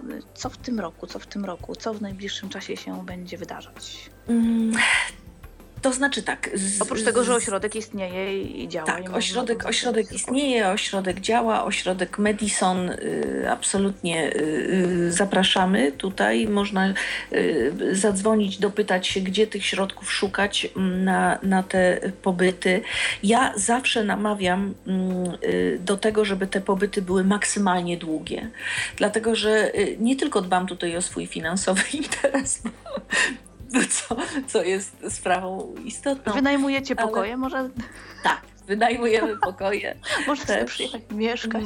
Można sobie przyjechać pomieszkać, ale, ale rzeczywiście ten efekt taki długotrwały, y, długotrwałego pobytu, jak gdyby zderzenia się z tą naszą rzeczywistością, naprawdę ludzie mówią, że tu inaczej płynie czas. Bardzo mnie to cieszy, to jest wielkie pochlebstwo i, i naprawdę jestem wdzięczna, że, y, że, y, że słyszę takie słowa zdaję sobie sprawę, że wiele tych wypowiedzi to są po prostu wypowiedzi takie no, grzeczne, sympatyczne, ale jestem też przekonana, że, że y, są i takie szczere, y, absolutnie płynące z głębi serca, o czym świadczą na przykład listy, które do nas przychodzą po pobytach u nas. A to, to, też będzie... wracają. Tak, albo to, że ludzie, że ludzie wracają i to też będzie ścianka chwały. Natomiast y, co w tym roku będzie? Zapraszam na, te, na, na zgłaszanie się na te trzydniowe pobyty. Y, tych miejsc zawsze jest kilka w ciągu roku. Nie możemy sprostać wszystkim y, tutaj zapotrzebowaniom, ale ja zawsze prowadzę z tym klientem, gościem taki wywiad, jak gdyby czego on też oczekuje po tym spotkaniu, prawda? Od razu powiem, że jeżeli ktoś po prostu chcę tylko przyjechać po to, że, że jest taka okazja, żeby z niej skorzystać, to, y, to się nie dogadamy za bardzo. Bo, bo mnie zależy na tym, żeby tu przyjeżdżały takie osoby, które są na początku swej drogi, które jeszcze nie, y, nie są samodzielne, nie mają wiedzy, nie wyjeździły się y, po, po rozlicznych y, projektach, turnusach, y, które gdzieś tam na przestrzeni lat były dostępne, dlatego że mówię, to jest jak gdyby nasza prywatna oferta nasza rodzinna, że my takiego y, y, gościa do nas zapraszamy, realizujemy w ten sposób y, cel statutowy naszego dziecka, jakim jest fundacja i, i chcemy to robić, ale chcemy po prostu, no powiem to, nie być wykorzystywani, prawda? Tylko chcemy to robić celowo dla tej konkretnej celowej grupy osób. Mhm. Jeśli się wszystko powiedzie, to y, bardzo nam będzie zależało, bardzo już nam zależy na tym, żeby rzeczywiście w ośrodku działy się różne rzeczy. I ja y, piszę projekty, y, startuję w różnych konkursach. Zawsze bolączką są wkłady własne. Więc jeżeli e, tylko e, w jakikolwiek sposób uda mi się pozyskać e, takie środki finansowe, często są to kwoty rzędu kilku tysięcy złotych na to, żeby zabezpieczyć wkład własny do danego projektu, to na pewno te projekty będą. Nie macie pożytku publicznego? Czy... Nie mamy pożytku publicznego. Nie mamy tego jednego procenta. Mm, rozważaliśmy taką opcję. Są przeciwnicy, są zwolennicy tej opcji. E, bardzo wiele e, tych organizacji pożytku publicznego jest e, i, że tak powiem, te środki, które spływają w ramach tego jednego procenta, mm, są duże tam, gdzie mamy dużą siłę medialną. Czyli no, wszystkie fundacje, takie, o które dbają media publiczne, mają na to szansę. Instytucje mniejsze, takie jak my, to są rzędu no, kilkuset złotych yy, zbiórki z jednego procenta, zaś cała obsługa administracyjna, finansowa, skarbowa tej, tej kwoty często przewyższa po prostu to, co, co udaje się uzbierać. Także yy, no, my mamy bardzo konkretne cele. Mamy spójrz dziecku w oczy. Proszę? Staracie się innymi drogami zdobywać. Staramy się troszeczkę innymi drogami. Różnie to bywa nie zawsze się udaje, dlatego Ale mamy że... również no, kilka pomysłów tutaj, także... No, no, w każdym razie, każda, każdą inicjatywę, która, która gdzieś powiedzmy wśród osób niewidomych, słabowidzących się rodzi, że, że czujecie Państwo taką potrzebę, śmiało podzielcie się. Siłą instytucji na pewno więcej da się zrobić niż, niż siłą pojedynczego człowieka, a jeszcze instytucji, która ma jakiś dorobek i, i ten dorobek jest dobrze y, oceniany. Ja jeszcze się pochwalę jedną rzeczą.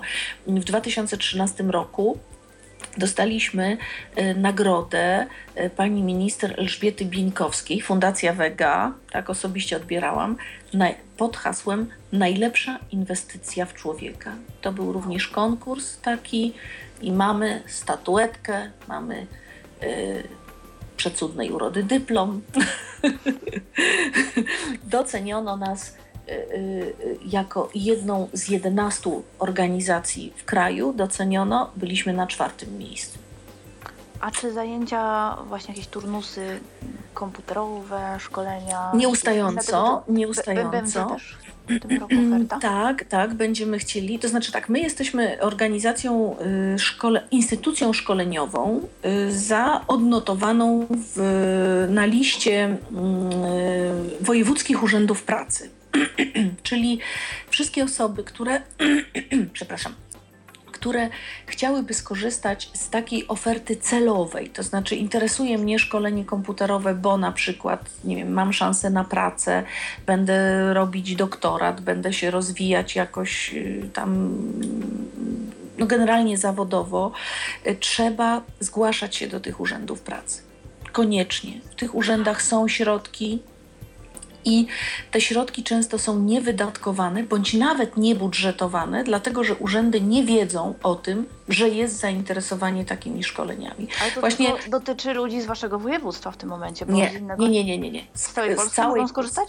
Z całej Czyli na przykład osoba z Warszawy może iść do swojego urzędu pracy i tak stamtąd tak zostać y, skierowana tak. na szkolenie do was. Tak jest, tak jest. Aha. Może wskazać, że na przykład interesuje ją takie i takie szkolenie i że na przykład zna ośrodek, w którym takie szkolenia są realizowane. A skąd wie, jakie to może być szkolenie? Gdzie jest lista tych szkoleń? To, to szkolenie y, jest y, również u nas, na, na przykład na stronie Medison, firmy Medison są te, te szkolenia, dlatego że wykaz tych szkoleń, tak, tak jak mówię, w wojewódzkich urzędach pracy, jeżeli zostanie wskazana instytucja szkoleniowa, to urząd ma podgląd, jak gdyby tak taką wewnętrzną weryfikację i ma dostęp do wachlarza szkoleń oferowanych przez tą firmę. Dlatego, że my co rok do końca stycznia aktualizujemy taką bazę danych, bazę informacyjną o dostępnych szkoleniach. To mogą być czynności dnia codziennego, to może być y, gotowanie, to może być um, taka samoobsługa, w tym makijaż dla, dla dziewczyn. Chętnie asysta też przy zakupach. To jest wielka frajda zawsze, jak tutaj dziewczyny przyjeżdżają i chodzimy na zakupy. Niekoniecznie kończące się stricte że tak powiem, reklamówką wypełnioną nową odzieżą, tylko, tylko po prostu chodzimy do tych sklepów po to, żeby trochę poczuć się, jak ja będę wyglądać na elegancko, a jak ja się poczuję w takim czy w takim obuwiu, a jak ja będę się czuła w dżinsach, rurkach czy, czy, czy w jakiejś powłóczystej sukience. To jest zawsze świetna zabawa. Y, dziewczyny, które tutaj w Kielcach ze mną kilka razy na takich zakupach były, często rzeczywiście coś kupują i, i no i są zadowolone, bo jak je czasem widzę gdzieś w mieście, to widzę, że noszą te rzeczy albo po prostu przychodzą do nas napić się kawy zwyczajnie do ośrodka i też, też jest bardzo, bardzo fajnie. Czy coś jeszcze chciałabyś? E, no, ma, to znaczy ba, bardzo, bardzo taką y, też spore zapotrzebowanie wśród y, pań w różnym wieku jest makijaż i, i takie obeznanie się troszeczkę z tą swoją twarzą, jak, jak to robić. Dla mnie to są fascynujące zajęcia chętnie też zapraszam. Można, można szukać środków. Mm, często można takich środków też szukać po prostu w swoich ośrodkach pomocy społecznej. Tam, gdzie na przykład Państwo korzystacie z turnusów takich typowo rehabilitacyjnych, można rozpytać właśnie o możliwość skorzystania z takiego bardzo konkretnego szkolenia. My, czy ja rozpiszę co będzie zrobione. Robimy zawsze dokumentację zdjęciową, zawsze też jedziemy na fajną wycieczkę podczas takiego pobytu do jakiegoś tutaj miejsca w, w regionie. To a propos tego, co Tomek, jeszcze raz, jeśli słucha nas, to pozdrawiam. Yy, Tomek Cichy. Yy, dokumentacja sobie, na Facebooku. Tak, tro, dokumentacja na Facebooku. Trochę sobie właśnie z, z Tomkiem wtedy pojeździliśmy tutaj. To są naprawdę fantastyczne chwile. Mimo, że ja y, po raz kolejny jadę w to samo miejsce, absolutnie mi to nie przeszkadza. Z, z równie dużą, z dużym zaangażowaniem i, i, i, i radością opowiadam o tym, co widzę. Potem takie nagrania jadą z, z, naszym gościem do niego do domu i w każdej chwili sobie może do tych zdjęć wrócić. Super, fantastycznie. Ja może podam te, do nas mhm. telefon i Skype'a, bo tak. gdyby ktoś, na przykład właśnie z rodziców, e, chciał mhm. się podzielić tutaj swoimi doświadczeniami, e, może ktoś, kto brał udział e, w jakimś waszym programie, takim właśnie mhm. dotyczącym tych badań, tej profilaktyki, też, mhm. też pewnie jakieś prelekcje były. Czytałam tak. tam troszkę o, o, różnych waszych fajnych działaniach. To tak, albo przez Skype'a zapraszamy tyflopodcast.net, tyflopodcast.net, albo telefon 123 834 835. Mhm. Także zapraszamy, jeżeli ktoś miałby ochotę, to jak najbardziej. Tak. Mm. Natomiast są to też działania właśnie na, mm, na rzecz osób y, dorosłych. Mhm. Bardzo, bardzo w ogóle bardzo mi się podobało. Bardzo mi się podobał ten, te wszystkie cele statutowe, które były wymienione. E, dosyć duża innowacja w tym wszystkim jest. E, nacisk taki kładziony na przeróżne mhm. No, nowoczesne też rozwiązania, na łamanie stereotypów dotyczących. No to my wiemy, z czego to wynika, skoro sami niewidomi biorą udział w czymś takim. To akurat tak. no myślę, że wy w ogóle tworzycie taką fajną parę, dosyć nowoczesną. O, dziękuję. w ogóle. To, to, to myślę, że to częściowo też z tego wynika, ale poza tym jeszcze w fundacji kto działa? Kto jeszcze tam jest w zarządzie? Bo ty jesteś założycielką. Ja jestem założycielką. E, a kiedyś nasze grono było troszeczkę bardziej rozbudowane, teraz znów y, się y, skurczyło. Dawid Górny mm, to jest taki prawnik, bardzo, bardzo słabowidzący z Krakowa i y, jego nieoceniony asystent, widzący y, Jurek Fudalej. Y, Jurek jest taką fajną postacią też, bo wszyscy, którzy u nas tutaj bywali na różnych szkoleniach, turnusach, to znają Jurka i zawsze pytają, czy Jurek będzie na kolejnym, bo Jurek jest takim, oprócz tego, że jest dobrym przewodnikiem, ma trochę doświadczenia, to jeszcze z kucharzem gawędziarzem i zawsze coś dobrego razem przygotowujemy. No i ja, i ja. Dawid u, dba nas, o... Mhm. U nas, czyli w tej chwili już u Was w nowym ośrodku. Tak, już tak, nie, tak. nie u kogoś, tylko pochwal się. No dobra, od maja od maja 2014 roku y, uruchomiliśmy y, ośrodek rehabilitacyjno-szkoleniowy i tutaj muszę złamać wszelkie domysły na ten temat. Ośrodek jest wybudowany tylko i wyłącznie z naszego kredytu osobistego i z naszego zaangażowania finansowego, tylko, tylko i wyłącznie naszego. Ośrodek w Kielcach? Ośrodek w Kielcach, tak. Podkreślam to, ponieważ już takie tutaj dochodziły gdzieś informacje do nas, że że to Europa nam go wybudowała, Unia Europejska. Y, chciałam to wszystko zdementować. Raz jeden ubiegaliśmy się o dotacje do tej budowy. Proces weryfikacyjny trwał długo, długo zebrał półtora segregatora dokumentacji i dostaliśmy odpowiedź odmowną odmówiono nam tej dotacji z tego względu, że ośrodek stoi na naszej prywatnej działce a my y, jesteśmy małżonkami, więc y, jest to dotowanie konkretnej rodziny. Y, tak to zostało uzasadnione. No, cóż powiedzieć wobec takiego argumentu? No nic się nie da powiedzieć, bo rzeczywiście działka jest nasza i jesteśmy małżeństwem. Nie da się ukryć. Nie da się ukryć. Ale ośrodek powstał i przynajmniej te lokalne działania fundacji tak, mogą się tam odbywać. Tak. Chociaż macie na przykład jakieś zjazdy, bo y, no rozumiem, że działanie mm, z lokalnymi władzami, tak, bo skoro marszałkowskie różne tak, tak. programy, tak. to tak, natomiast ogól, ogólnopolskie jakieś działania są? Organizujecie My? w tej chwili na przykład zjazdy, jakieś szkolenia takie stacjonarne, które u Was w ośrodku się odbywają? Ale mm, to znaczy, tak, to znaczy my, my mamy od, od początku powstania fundacji y, mamy takie działanie, które y, jest absolutnie realizowane według naszego pomysłu i absolutnie pokrywane jest, z, że tak powiem, z naszych środków własnych majowych. E, I to jest taka oferta, którą realizuje rzeczywiście fundacja, czyli ja i moi koledzy dwaj, e, ale odbywało się to najpierw u nas w domu, a w tej chwili odbywa się to właśnie w ośrodku, bo jest do tego fajny lokal. A co to takiego jest? Ano jest to e, takie zaproszenie na trzydniowy pobyt u nas osób nowo ociemniałych takich, które jeszcze nie e, miały szansy być na żadnym e, celowym szkoleniu e, dla osób niewidomych czy słabowidzących. Osób w każdym wieku? W każdym. Mhm.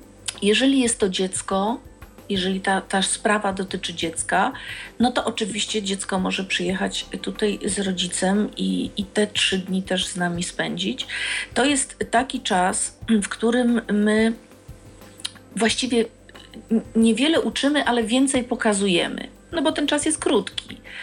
E, ale można zobaczyć dość szeroki wachlarz sprzętu, jaki dedykowany jest dla tej grupy użytkowników. Można dowiedzieć się troszeczkę o sposobach pozyskiwania środków, o tych różnych funduszach, e, bo często osoby, które właśnie w tej sytuacji takiej świeżo się znajdują, no to też nie mają zbyt dobrej orientacji. Mm, jeszcze wiele rzeczy, jak gdyby potrzebują się dowiedzieć czy, czy, czy doradzić. Można się dowiedzieć troszeczkę na temat takiej rehabilitacji podstawowej i właśnie tego, co, co ty mówisz, Magda, takich innowacyjnych y, działań. Ja się tym zajmuję, ja głównie, właśnie tą częścią taką rehabilitacyjno-komunikacyjną. Autoprezencja, no tam różne fajne, ciekawe rzeczy są. No ja to niezwykle się cieszę, jak właśnie wyjeżdżają stąd dziewczyny yy, i są takie świeżo wymakijażowane na przykład, yy, ale to jest, to jest taka pierwsza radość, ale potem druga radość yy, zdecydowanie większa jest wtedy, kiedy ja spotykam te dziewczyny y, za jakiś czas i widzę, że one nie popuszczają, tylko rzeczywiście ćwiczą, robią ten makijaż, jakoś tam korzystają z, z tych, y, mm, z, z tych porad. Y, absolutnie ja nie chciałabym się tutaj kreować na, na jakiegoś specjalistę modowego czy, czy nic podobnego. Wizażystkę. Wizażystkę. Y, po prostu ja jestem pragmatyczna i y, bardzo cenię sobie y, wygodę, czas, który mogę jakoś tam za, zaoszczędzić na, na wielu czynnościach. Sama też właściwie poza fryzjerem to, to chyba nie korzystam z jakiejś, wielkiej, z jakiejś szerokiej oferty tutaj kosmetycznej na rynku, ale uważam, że absolutnie każda kobieta czuje się pewniej, lepiej, e, kiedy, e, kiedy dobrze wygląda. I to niezależnie od tego, czy jest to kobieta widząca, czy niewidoma. Zwłaszcza jeżeli jest to niewidoma, bo jej się szybciej przypisze to, że nie widzi, więc jest w jakiś sposób zaniedbana. Tak jest, albo... Przede wszystkim albo... będzie się doszukiwać tych, tych cech. Tak. Bo wiadomo, że widząca może jej się nie chciało malować, może wyszła tak po prostu, nie ale ubrania, ale niewidoma to dlatego, że jest niewidoma. To, to wiemy wszyscy. To, tak. Tutaj Mało tego. To jest nie do przełamania. Jeszcze chętnie y, pojawia się y, jak gdyby takie właśnie usprawiedliwienie i potakiwanie, a, no właśnie, no bo no, no, jest niewidoma, no to jej wolno, prawda? No bo przecież nie musi, no właściwie i tak po co? Jak... Tak jest.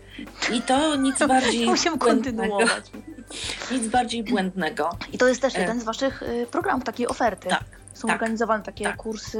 mm, Tak. To, to rozumiem, że indywidualnie czy zbiorowo wtedy? Bo Y- tamte trzydniowe dla osób świeżo ociemniałych to indywidualnie wtedy. To są przebiega, tak? indywidualnie, tak, każdy może przyjechać do nas też z przewodnikiem. No już y, koszty takie pobytu, takie minimalne koszty tego pobytu, to, to już przewodnik musi tutaj pokryć, Y, ale, ale bezpośrednio zainteresowana osoba, mm, osoba niewidoma, może jest naszym gościem. Y, Jeżeli przyjeżdża do nas sama, to ja odbieram z dworca autobusu, jakiegoś innego środka lokomocji i, i też y, bezpiecznie później dostarczam do tego środka lokomocji, tak aby rodzina czy, czy ktoś y, bliski mógł y, pomóc się dostać z powrotem do domu. żeby ktoś taki komfort psychiczny zwyczajnie miał. Tak, tak, tak, tak. Tu y, y, u nas jest taka sytuacja, że właściwie jeżeli gość nasz ym, nie życzy sobie być sam, to, to nie jest. Bo, y, bo jest po prostu przez te trzy dni w rodzinie, w funkcjonującej rodzinie, gdzie, gdzie jeden człowiek nie widzi zupełnie, a, a drugi człowiek mały jeszcze y, widzi, y, no nie chciałabym powiedzieć połowę, ale, ale korzysta z tylko jednego oczka, bo Róża dzisiaj ma tylko jedno oczko. I, i oprócz tego u nas w firmie Wojtka pracują tylko i wyłącznie osoby niewidome bądź niedowidzące. Więc jeżeli ktoś tutaj przyjeżdża, to widzi, że zarówno biuro funkcjonuje dobrze, jak i ten dom funkcjonuje dobrze, jak i y, y, no, całe otoczenie mm, bez s- specjalnych udogodnień, których ja troch, którym ja trochę jestem przeciwna, bo tak sobie myślę, że mm, jeżeli już rzeczywiście tak wszystko, wszystko y, y, przygotujemy też dla, dla tych osób y, niepełnosprawnych, to będziemy się koncentrować tylko na tym, żeby, żeby ułatwić przestrzeń. A to nie tylko na tym rzecz polega, bo y, w tej rehabilitacji podstawowej można skorzystać z bardzo wielu narzędzi, przedmiotów, które są przedmiotami codziennego i powszechnego użytku i równie dobrze mogą służyć osobom niepełnosprawnym czy niewidomym. No, Sama Magda prowadzisz kuchnię, prawda? Tak. I dobrze wiesz, że nie masz do tego specjalnych naczyń ani specjalnych druszlaków, czy, czy no nie wiem czego. Ale tylko jest to kwestia- gadającą wagę. Bardzo pożyteczna rzecz. No, Super rzecz. Bardzo pożyteczna rzecz. Więc no, to, co, co może się przydać, jak najbardziej y, należy y, pokazać. A Natomiast zajęcia ja kulinarne swojej- też, też prowadzicie? też, też, Też. tak. Ale to, to są osobne programy, tak? Czyli tak, Tak. usystematyzujmy jakoś tak. Czyli y, Tak. jedną z ofert właśnie to są te indywidualne, trzydniowe mm, Pobyty. tak, takie, takie pobyty, tak, dla osób y, Tak. świeżo ociemniałych. Kolejną rzeczą, mm, no bo to można powiedzieć, że cyklicznie się odbywa. Tak. Są, są Tak. raczej dla grup takie, Tak. y, takie i właśnie To są- to polega. To jest turnus, na którym To są dzieje, dzieje turnusy- się co? Dzieje się różnie. Różnie bardzo, bo to zależy od tego, jaki wniosek dostanie dofinansowanie. Y, y, Generalnie cała ta procedura wnioskowania polega na tym, że zawsze tam musi być element y, jakiś szkoleniowy, prawda? Że turnus nie, nie jest. My nie jesteśmy mm, ośrodkiem leczniczym, prawda? Więc tu nie jeździ się tylko na rowerku i, i nie ma masaży, tylko jest to rehabilitacja innego rodzaju, zawodowa, społeczna i tak dalej. I w tej y, kolejnie, że tak powiem, się mieścimy. Y, Więc ja zawsze komponuję te zajęcia w taki sposób, żeby było maksymalnie ciekawie i, i, i wesoło. Y, Komputery zawsze ciekawią. I i zawsze są, bo w tej grupie zawsze się znajdzie też ktoś, kto czegoś nie wie, albo chciałby pogadać, czy chciałby skonsultować, czy coś przećwiczyć. Więc aspekt komputerowy, kilka tych godzin komputerowych mamy. E, Sporym zainteresowaniem i e, sympatią naszych e, uczestników cieszą się zajęcia kulinarne. To jest zawsze wielka frajda. Y, Grupy są niewielkie, bo ja naj, najchętniej pracuję z taką grupą sześcioosobową. To, to jest w ogóle dla mnie grupa idealna. Do, tak sporo jak na zajęcia kulinarne. Jeżeli Tak. Ale jeżeli załóżmy, że ludzie są niedoświadczeni i niewidomi mhm. całkowicie, no bo wiadomo, że ta mhm. grupa, jeżeli jest trochę zróżnicowana, to, to też inaczej to wygląda. Jeden drugiemu może pomóc, ten coś podejrzy, tak. ten niekoniecznie ale jesteśmy w dwójkę, bo, bo to jest za krótki czas. Po prostu niestety ym, te szkolenia, y, turnusy, one nie trwają zwykle dłużej jak, y, jak maksymalnie 10 dni. Chyba jeden mieliśmy taki, który trwał 10 dni, a tak to zawsze trzeba to skracać jakoś do tygodnia, no więc trzeba upchać te, wiele tych atrakcji. Y, ale, ale jesteśmy w dwójkę, bo, bo zwykle mhm. przy tych zajęciach kulinarnych jeszcze jest kolega Jerzy, kucharz gawędziarz, e, który naprawdę y, też ma spore doświadczenie i przede wszystkim jest technologiem żywienia, więc on się skupia na walorach zdrowotnych, y, medycznych itd. tak itd. Interesuje się tym. A ty na technicznych? A ja na technicznych. Od której strony obieramy marchewkę na przykład? Bo na cała przykład, dyskusja była. Tak, jak, jak trzymamy. No więc jak obieramy tą marchewkę? No właśnie, no właśnie, bo każdy ma swoje sposoby. Proszę bardzo. No i ty, ja, ja obieram przykład... zdecydowanie od góry do dołu.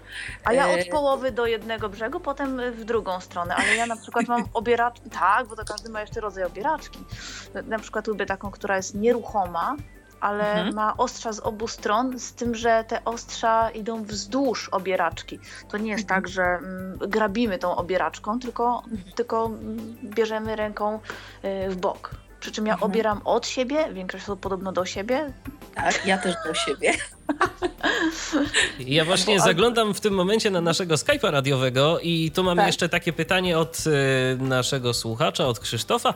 Krzysztof zapytał rzeczywiście o dosyć ciekawą rzecz. Y, tak a propos takiego wczesnego wspomagania y, rodziców, którym się mm, przytrafi taki fakt, że ich dziecko, no na przykład, no rzeczywiście już nie da się tam nic zrobić i dziecko nie widzi nic kompletnie.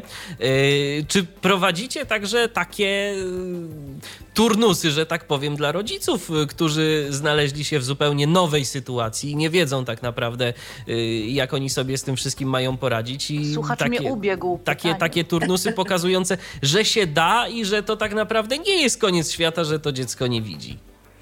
Yy, proszę Państwa, to jest tak, że na przestrzeni tych lat rzeczywiście bardzo wielu rodziców się z nami kontaktowało.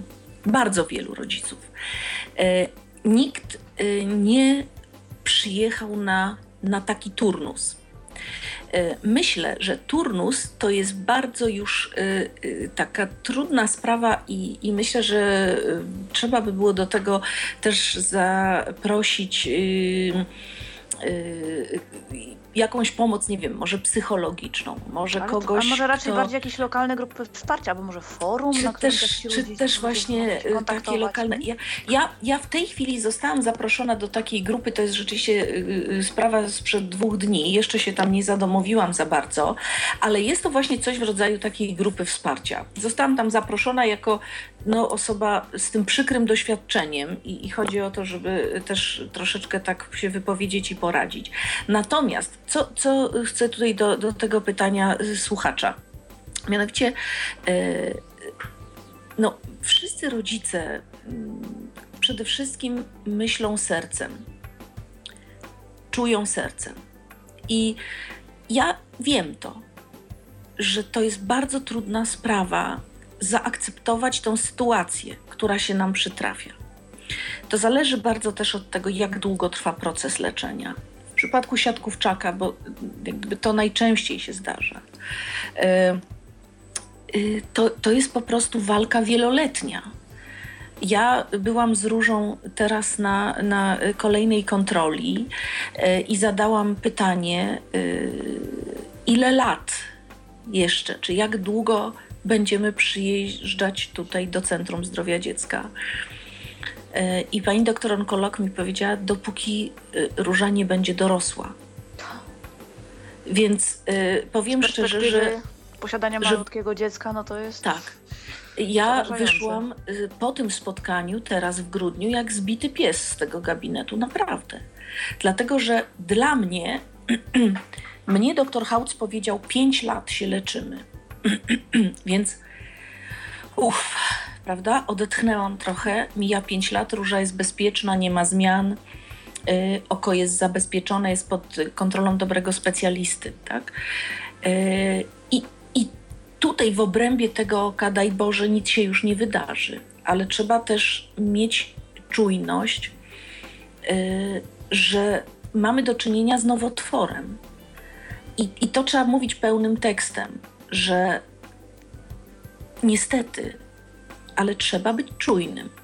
Zawsze y, musimy mieć to na uwadze, że nasze dziecko, tak jest, problem. nasze dziecko y, jest już naznaczone tą chorobą i po prostu trzeba to kontrolować. Może być świetnie. I żeby do końca życia już nic się nie przydarzyło.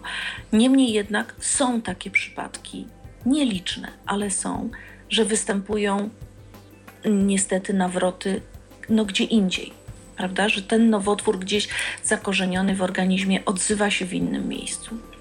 Więc ten, y, ten moment, kiedy rodzice y, stają przed tym całym życiem tego swojego dziecka, prawda, i myślą, że ono jest obciążone, y, choruje, nie widzi, no i to już jest cały dramat.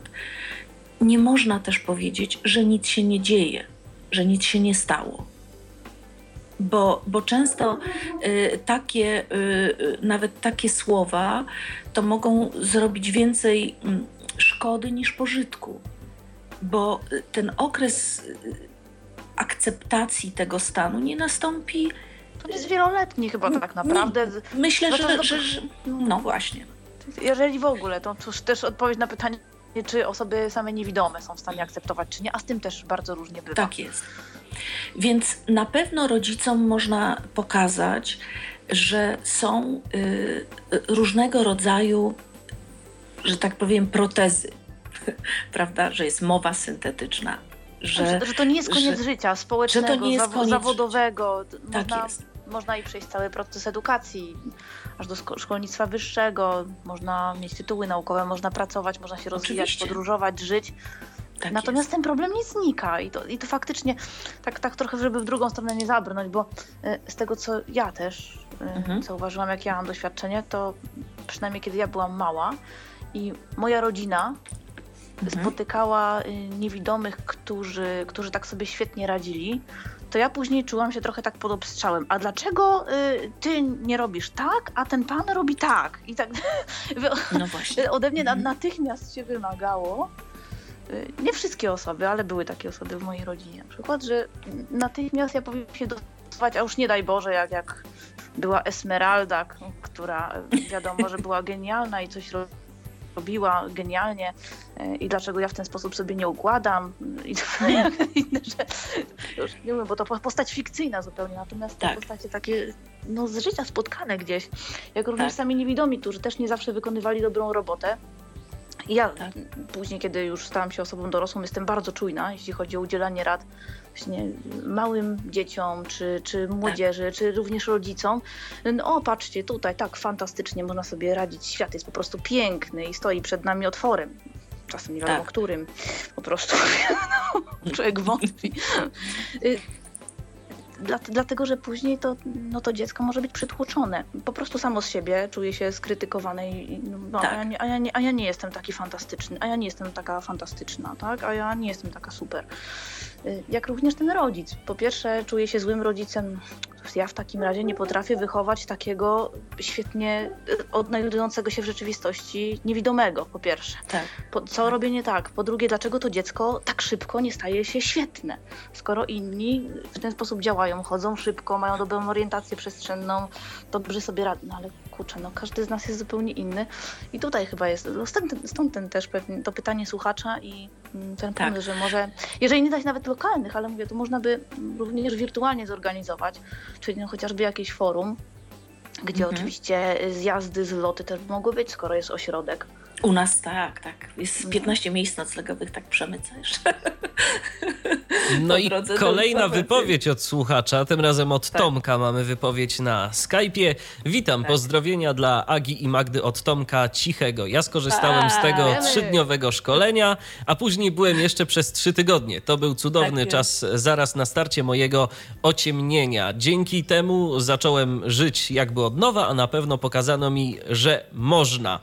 Nie zapomniałem czas nie tylko nauki, ale też wspaniałych wycieczek. Dziękuję i polecam wszystkim to miejsce, w którym przebywając się czujemy się jak w wielkiej rodzinie. Tak napisał Tomek. Orety, ależ mi miło. Ale, ale jest tak. No, ja też miałam takie wrażenie, bo my w ogóle, może zdradzę to, Mhm. poznaliśmy się już no wiele, wiele lat temu. No. My kiedyś, no, chyba ostatnio jak, jak y, u mnie byliście tutaj w północnej Irlandii, tak przypadkowo, Szkoleniowo to przypadkowo. zaczęliśmy wyliczać właśnie już kiedyś. Okazało, że to jest gdzieś jakieś już, nie wiem, 15 lat czy co. Tak. Ale to było na jakichś targach rehabilitacyjnych. Bo natomiast Tak, tak. później, później gdzieś było to, to szkolenie, kiedy mm, no wiadomo jak to działał troszeczkę program dla y, Homera. Mhm. Dlatego, że ja już dostałam sprzęt rok wcześniej. Szkolenie było Mhm. dopiero po, po roku, więc y, ja oczywiście usiadłam i samouctwo uskuteczniłam. Jak się okazało, dobrze zrobiłam. później później Trzeba było prawda, od mieliśmy, czegoś zacząć. tak, później mieliśmy na szkoleniu trochę niewyrównany poziom, y, ale zaowocowało to tym, że między innymi po tym szkoleniu y, ja pomagałam jednemu z uczestników, który był z mojego miasta i, i pomagałam mu no, nauczyć się tej obsługi komputera już u nas na miejscu. Już po tym szkoleniu, no bo szkolenie faktycznie samo trwało też jakoś tak 10 dni czy dwa tygodnie, wtedy już nie tak, pamiętam. Tak, tak, tak. No no dla osoby, No, która, dla, nie która, było. która pierwszy raz siadała do, do komputera, no to była jednak mimo wszystko czarna magia. Mimo tego, że Wojtek naprawdę chodził na rzęsach, stawał na głowie i wszystko robił, żeby tylko przekazać jak najwięcej, ale, ale mimo wszystko no, później osoby muszą ćwiczyć, ćwiczyć, ćwiczyć i, i dla niektórych to już był taki miszmasz. Natomiast cała ta, cała otoczka w ogóle fajna, poza tym, że, mm, że orga- zorganizowane były zajęcia, był czas na, y, na odpoczynek. Oczywiście były też wycieczki, nieraz to takie spontaniczne zupełnie wycieczki, y, ty, typu właśnie Aga przychodziła mówi, słuchajcie, bo jadę sobie po coś, kto jedzie ze mną? Jak również takie zaplanowane i w ogóle cały ten klimat był rzeczywiście bardzo fajny, bardzo mi się podobało. Rzeczywiście tak, tak rodzinnie. A y, tak y, y, prywaty trochę właśnie a propos Tomka, to Tomek trafił do nas na to szkolenie takie trzydniowe i y, to aż miło było patrzeć, jak się facet rozchodził, że tak powiem. I ile y, Jak jakoś zostało. Takiej, takiej y, pary y, w nim się wytworzyło pozytywnej.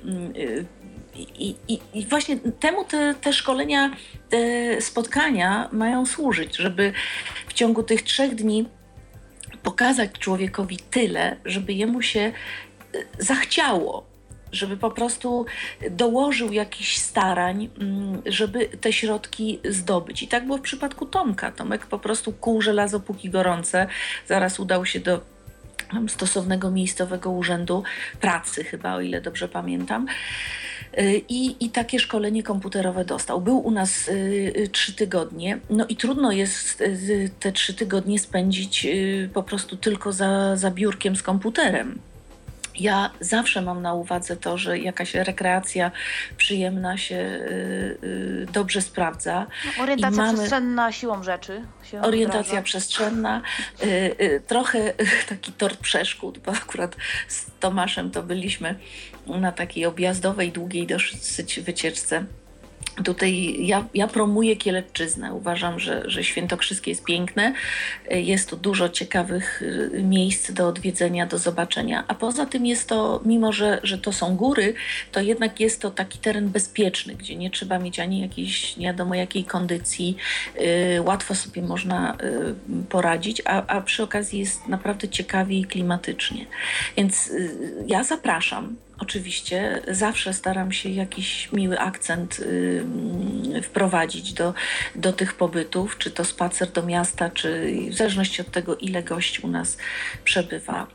Y, Zawsze też trochę eksperymentujemy kulinarnie, bo ja się tym po prostu zajmuję. To, to jest też wielka radość dla mnie zawsze podejmować gości. Y, I naprawdę mm, nie traktuję tych osób, które do nas przyjeżdżają w charakterze klientów. Nawet po prostu zupełnie celowo i, i, i z pełną świadomością i radością wszystkie te osoby naz- nazywam naszymi gośćmi. Mimo, że to jest y, y, no, część tych działań siłą rzeczy jest po prostu za pieniądze, no, jest sfinansowana, ale no, taka jest nasza praca. W tej chwili, kiedy mamy już ośrodek, to y, może kilka słów jeszcze na ten temat, jak on jest zorganizowany. Mamy jak, jak 15... wygląda w ogóle, bo to by było też ciekawe. To jak, jest, jak jest duży, jak wygląda? To jest, y, to jest prawie 300 metrów kwadratowych, więc i dużo i mało. Y, ośrodek zbudowany na planie y, takiego zwykłego domku jednorodzinnego, ale dużego w miarę. Kwadrat, y, prostokąt? Prostokąt, prostokąt, prostokąt. Cały mm, parter to jest taka przestrzeń y, codziennego użytku i tam y, mamy y, jak gdyby od wejścia y, głównego wchodzimy sobie do takiej dużej przestrzeni otwartej, chociaż podzielonej na pewne sekwencje. Po lewo mamy jadalnię, która jest bardzo dobrze oświetlona. Są tam dwa jasne okna. I w prawym zaułku tej jadalni jest kuchnia, nasza ćwiczeniowa, taka kuchnia y, wyposażona absolutnie w domowy sposób. Żadnych przemysłowych maszyn ani nic podobnego. Y, wszystko bazuje na sprzętach codziennego użytku, takiego domowego, codziennego użytku. Na Mamy domu. Tak, mamy zmywarkę dla wygody, ale to już bardzo wiele osób posiada. Piekarnik. No to, to największa laty. przyjaciółka kobiety gotujące, jak ja to mówię. Tak. Mamy Y, również y, wychodząc z tej przestrzeni takiej kuchennej, bo ta przestrzeń kuchenna jest otwarta, jest oddzielona takim dosyć wysokim bufetem, takim barmańskim, ale to jest też bufet, z którego my korzystamy do, do serwowania posiłków na przykład. Y, w takim załuku kuchennym jest również taka przestrzeń cateringowa, do której się dostajemy osobnym wejściem. Zdarza się tak, że korzystamy z cateringu zewnętrznego, wtedy kiedy na przykład jesteśmy na wycieczkach i, i, i, nie ma tego gotowania, prawda? Albo są tak intensywne zajęcia, że, że łatwiej jest po prostu y, te, te posiłki zamówić. A e też są bardzo smaczne, chociaż moje lepsze. E... Skromność. A, bo ja sama piekę chleb i to jest taki... Zresztą wiele osób w tej chwili piecze chleb i piecze jak chleb. ktoś, tak, jak ktoś zna smak Tylko takiego chleba domowego... Przed audycją no, robiły miałyśmy wymianę doświadczeń tak, w tym względzie. E, I to jest, y, to jest przestrzeń jadalni. Czyli od wejścia głównego na lewo mamy jadalnię. Są tam trzy takie stoły, przy których swobodnie zasiada 15-16 osób.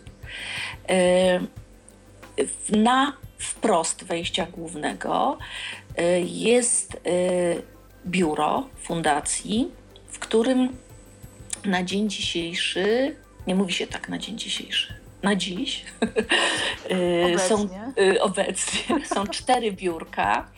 Tak. Ja siedzę vis-a-vis tych drzwi, więc widzę główne wejście, y, ale ze mną jeszcze pracuje jeden młody człowiek niewidomy i jedna dziewczyna słabowidząca. Obok mojego biura, idąc znów w prawą stronę, mamy taką salkę do Y, ćwiczeń y, indywidualnych. To jest też taka salka, w której spokojnie się mieści sześć osób, y, ale ona ma taki charakter cichy. Tam jest tak dosyć przytulnie. Jeżeli goście do nas przyjeżdżają i mają zajęcia z instruktorem, na przykład zajęcia komputerowe, to wedle uznania mogą je mieć u siebie w pokoju na górze, na piętrze, bądź też jeśli są z kimś, z jakąś osobą towarzyszącą i nie chcą tam wadzić, to mogą sobie zejść do tej salki na zajęcia. Idąc dalej w prawą stronę, wchodzimy do przestrzeni sali kominkowej. I to jest taka sala, która ma yy, pewnie ponad 60 metrów kwadratowych. E, I jest to sala, która stanowi jak gdyby taki odcięty prostokąt po prawej stronie budynku. E, jest to ściana, która, jest to sala, która została pomyślana tak, że jedna ściana jest branżowa, czyli ślepa. to był mój pomysł, e, dlatego że chciałam, żeby na tej ścianie e, był rzucany obraz żeby tam był umiejscowiony przed tą ścianą rzutnik i żebyśmy po prostu mieli y, ciemną ścianę bez, bez konieczności dodatkowego zaciemniania. W tej sali jest kominek i jest taka przestrzeń, która jest sceną. Scena ma wysokość jednego stopnia, czyli nie jest jakoś tam specjalnie wyeksponowana, ale rzeczywiście łamie tą przestrzeń.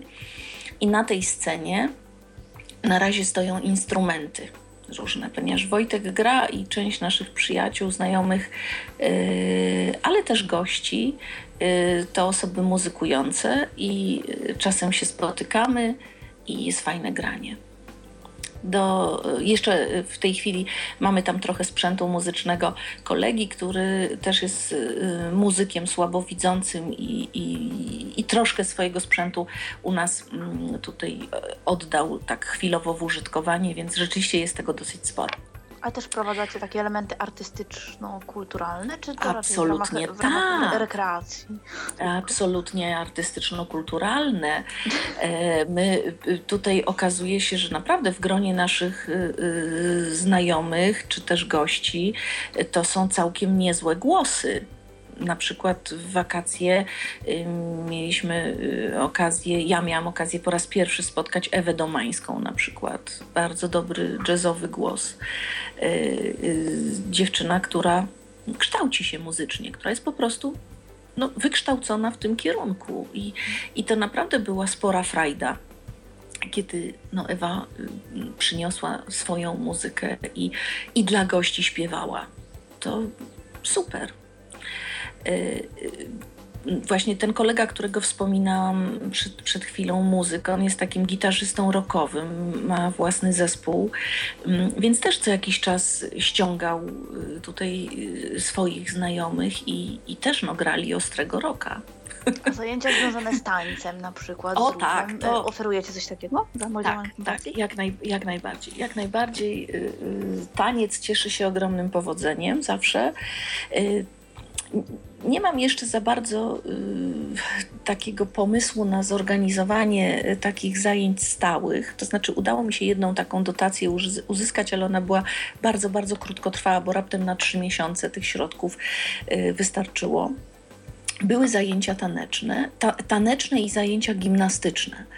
E, dziewczyny niewidome tutaj do nas e, przychodziły i, i pod okiem instruktorki, która przygotowywała dla nich taką ofertę gimnastyczną. My mamy sporo takiego sprzętu prostego dosyć, ale to są maty do jogi, to są jakieś ekspandery, piłki, yy, też udźwiękowione yy, różne elementy i dziewczyny naprawdę fajnie sobie ćwiczyły, dobrze się czuły, dobrze się bawiły. Więc y, ta, ta oferta jest dosyć szeroka. Natomiast jak przyjeżdża do nas grupa, to ja to właśnie y, zawsze budżetuję w taki sposób, że y, by ta grupa nie była bardziej liczna w jednym czasie jak sześć osób tych bezpośrednio zainteresowanych. Te, mówiłam, jestem pragmatyczna. nie licząc przewodników i, i opiekunów. Nie licząc przewodników, chociaż ja powiem szczerze, że dosyć niechętnie e, tych przewodników e, mm, zapraszam. Dlatego no, no może się to okazać nie, niepopularne dosyć, ale czy my mamy czas w ogóle? Bo ja tak mogę no, mówić do jutra. Ale proszę bardzo. Antena wytrzyma. Dlaczego? Dlatego, że mm, ja y, mam za sobą kilka takich doświadczeń y, z samymi osobami niewidomymi i słabowidzącymi. Jak funkcjonuje grupa niewidomych i słabowidzących zdana na siebie?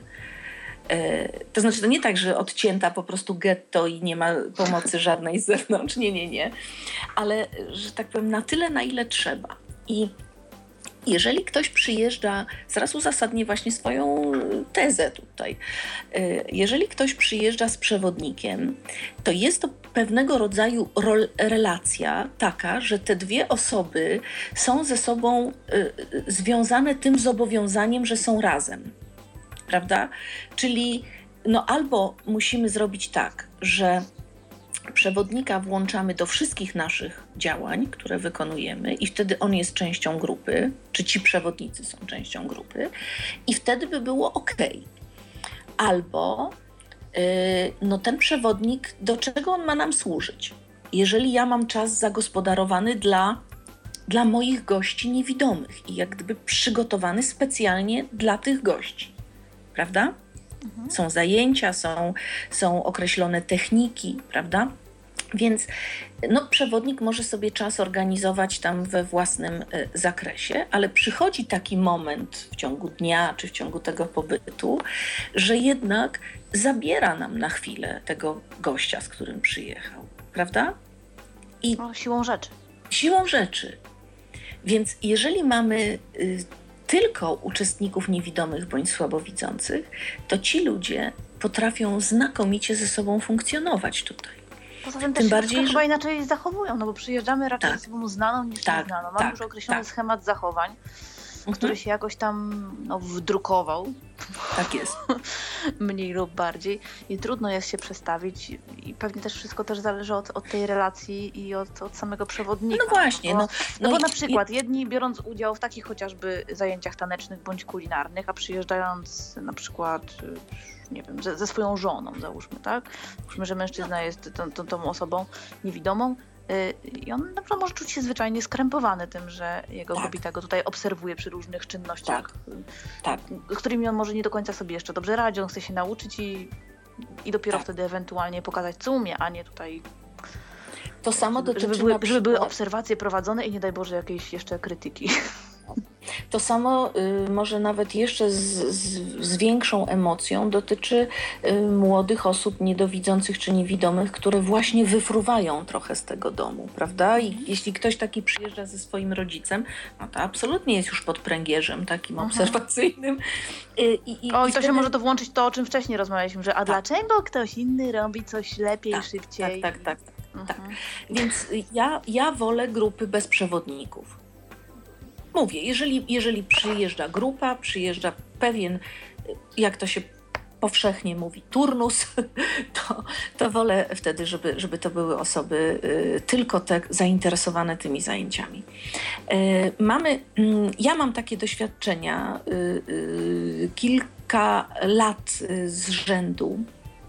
Miałam wielką przyjemność, przywilej i radość z takiej akcji, którą prowadziliśmy. E, to były takie staże dziewięciotygodniowe, e, zagraniczne. Ja prowadziłam grupy osób niewidomych i słabowidzących.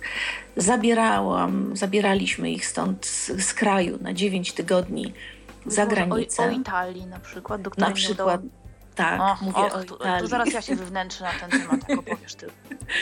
Y, cztery te grupy były y, zorganizowane, cztery takie wyjazdy. Łącznie 65 osób z nami pojechało. Y, I, a trzy z nich były w Schwarzwaldzie. Ja w Italii bywałam incydentalnie, Natomiast wtedy, wtedy jak gdyby cała grupa była pod kuratelą Wojtka i naszego kolegi Sylwka, który y, był uczestnikiem jednego właśnie ze staży y, tych niemieckich. Y, natomiast te trzy staże niemieckie prowadziłam ja. I to było 9 tygodni y, w dosyć y, takich warunkach, gdzie grupa właśnie była zdana tylko i wyłącznie na siebie. My mieszkaliśmy w mm, takim obiekcie bardzo starym, dworze XVII-wiecznym, czy tam z przełomu XVII-XVIII wieku y, niespecjalnie odrestaurowanym do warunków obecnych, że tak powiem. Czyli oczywiście woda bieżąca była i jakieś ogrzewanie, ale dom zbudowany częściowo z kamienia, no więc y, taki zimny trochę, wilgotny, ale niezwykle klimatyczny. Świetnych gospodarzy mieliśmy. To taka rodzina Brytyjczyków, y, w której y, pan domu jest pastorem, pra, nie prawosławnym, tylko jak to się mówi, protestanckim, protestanckim, tak? Zaś jego małżonka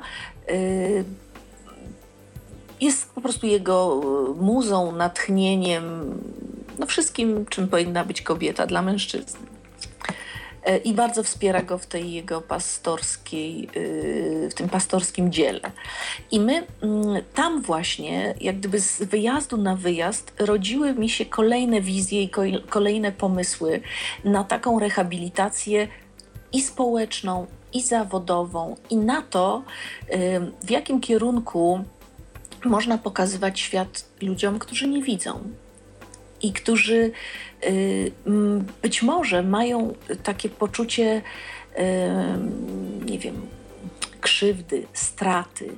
Z, tego powodu. Tak, takiego, takiego nawet nie, nie do bodźcowania nawet. Tak, tak. Bo to y, jednak 80% y, tych bodźców traci się. traci się. Trzeba to zastąpić czymś innym. Ja sobie wymyśliłam coś takiego, co się nazywa fotografia dźwiękowa. Strzegę tego określenia y, pilnie, jest ono absolutnie moje.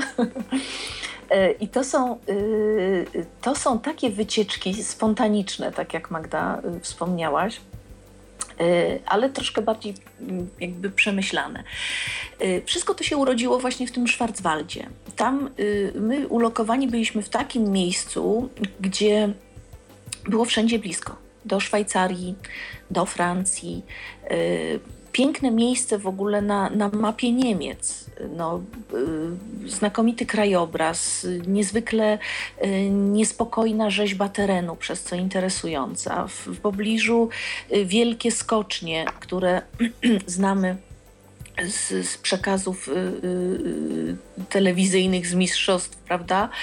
To był czas taki, kiedy Adam Małysz y, stawał na podium raz po raz.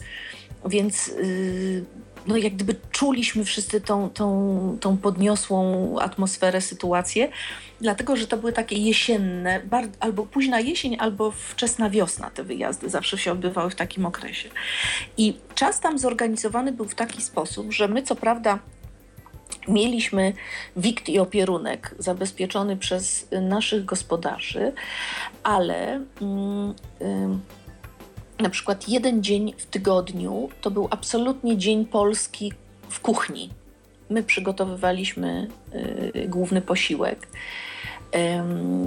I, I to rzeczywiście no, ludzie niewidomi, słabowidzący mierzyli się z, tym faktem, że no nie wiem, siekamy coś, smażymy, to oczywiście też bym przesadziła, gdybym powiedziała, że to tylko niewidomy stał przy patelni i na przykład smażył placki ziemniaczane czy kotlety, bo, bo zawsze jest jakiś podział w tej grupie i, i te osoby, które lepiej sobie radziły, y, no to być może więcej tych czynności wykonywały, czy były może troszeczkę bardziej obciążone, ale absolutnie każdy y, był do tej pracy zaangażowany. Grupy 16-osobowe były podzielone tak, że po cztery osoby y, tworzyły takie grupy dyżurnych i, i dyżurni mieli dyżur kuchenny cały dzień, czyli y, zmywali, segregowali naczynia, a do stołu nas zasiadało dwadzieścia parę osób, także było po kim sprzątać i dla kogo nakrywać, prawda? Y, trzeba było też zadbać o ład, porządek w pokojach, a pokoje też były dwu, trzy, a nawet panowie to mieli zupełnie przerąbane, bo mieszkali chyba w pięciu.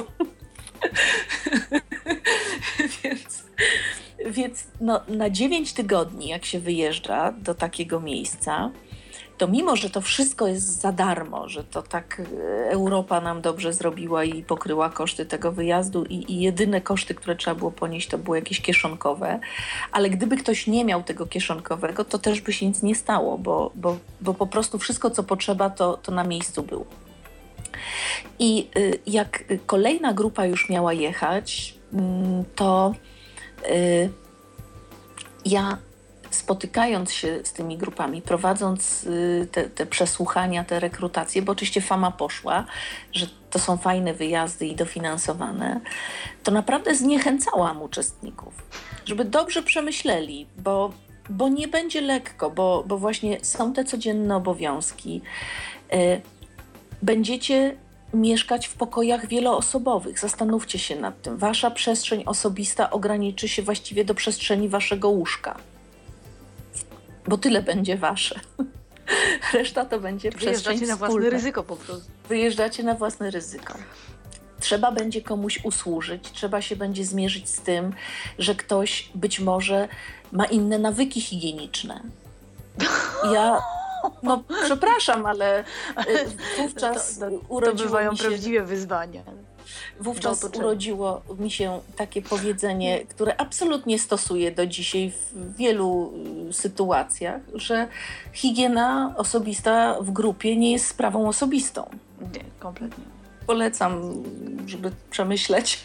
A tak z ciekawości, jak sobie radziliście? No bo wtedy chyba e, jednak no, więcej było osób tych niedowidzących mhm. niż, niż niewidomych. Jeżeli masz taką grupę mieszaną, no to tych mhm. przewodników znowu nie jest zbyt wiele. Jak sobie radzicie w terenie obcym? Mm, czy mm. osoby niewidome idą z przewodnikiem, idą sobie z laską, idą. To znaczy, jak tak, mają zawsze... psa, no to wiadomo, że z psem.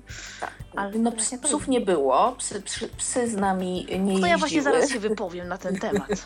Ale nie było ich, bo, y, bo nie wiem co to było, bo po prostu nie było chyba takiego założenia, y, że mogą być. Y, natomiast jak sobie rodzimy? To znaczy, ja zwykle otwieram peleton. Jestem na, na początku. Natomiast zawsze jest w grupie ktoś, kto, kto widzi lepiej i powiedzmy, no, z kim się umawiam, że mogę mu zaufać, i, i on ten peleton zamyka, dopilnowuje, żeby ta grupa była w miarę zwarta. Nigdy nie mieliśmy takiej sytuacji, że było więcej osób niewidomych niż niedowidzących. Czyli y, też to była jak gdyby nasza taka umowa społeczna w grupie, że dostosowujemy się do y, osoby y, najsłabszej, do, do kogoś, kto sobie najsłabiej radzi, po to, żeby dać mu też szansę e, podnoszenia się, e, podnoszenia tej swojej kondycji. I to było naprawdę zauważalne. Naprawdę. Jak osoby, które kiepsko chodziły, na przykład z laską, czy, czy w ogóle kiepsko chodziły, bo miały słabą kondycję, jak bardzo ta kondycja no, niemalże z dnia na dzień yy, yy, po prostu się poprawiała. Dlatego, że w programie dnia to było tak, że rano było śniadanie, po, po, śniadaniu był lektorat z języka angielskiego, bo ludzie mm, chodzili na zajęcia.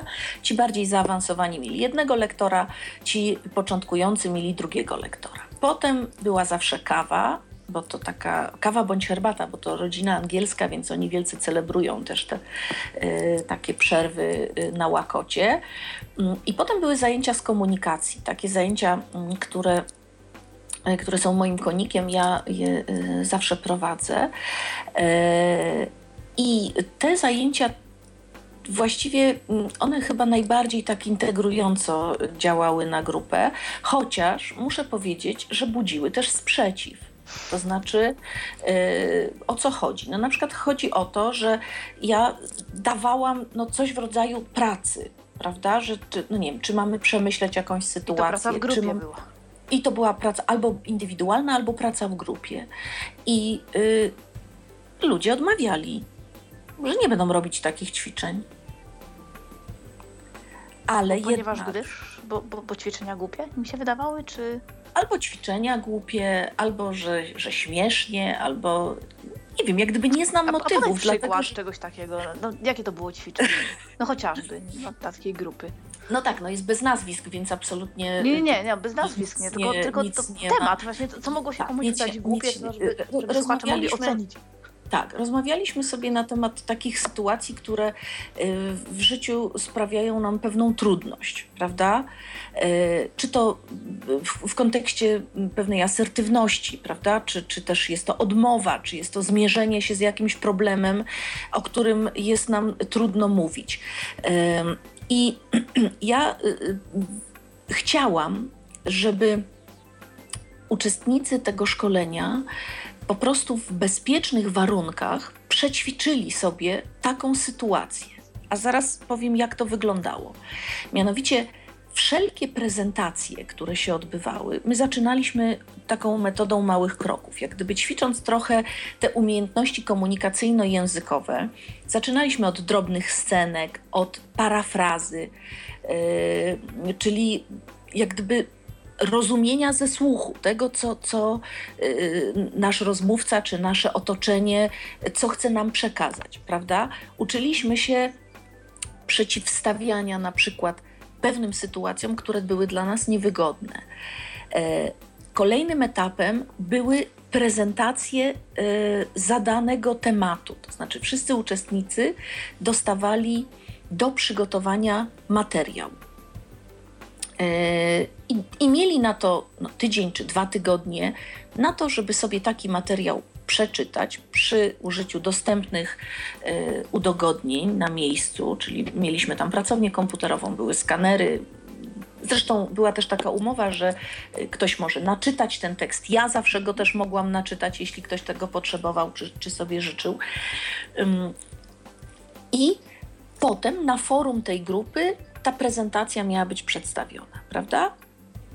Po wykonaniu tej prezentacji, ale jeszcze wcześniej oczywiście wszyscy poznali zasady, jakie, y, y, jakimi powinna się charakteryzować y, taka prezentacja, prawda? Od czego zacząć, na co zwrócić uwagę, co jest istotne i tak dalej, i tak dalej. Czyli elementy też takiego... zakończenie. Otóż to, tak, jakby podkreślenie tych istotnych punktów, podsumowanie, mm, Czyli to, co, co, co też związane jest jak gdyby z naszymi odczuciami, kiedy przystępujemy do pewnego rodzaju wystąpienia publicznego.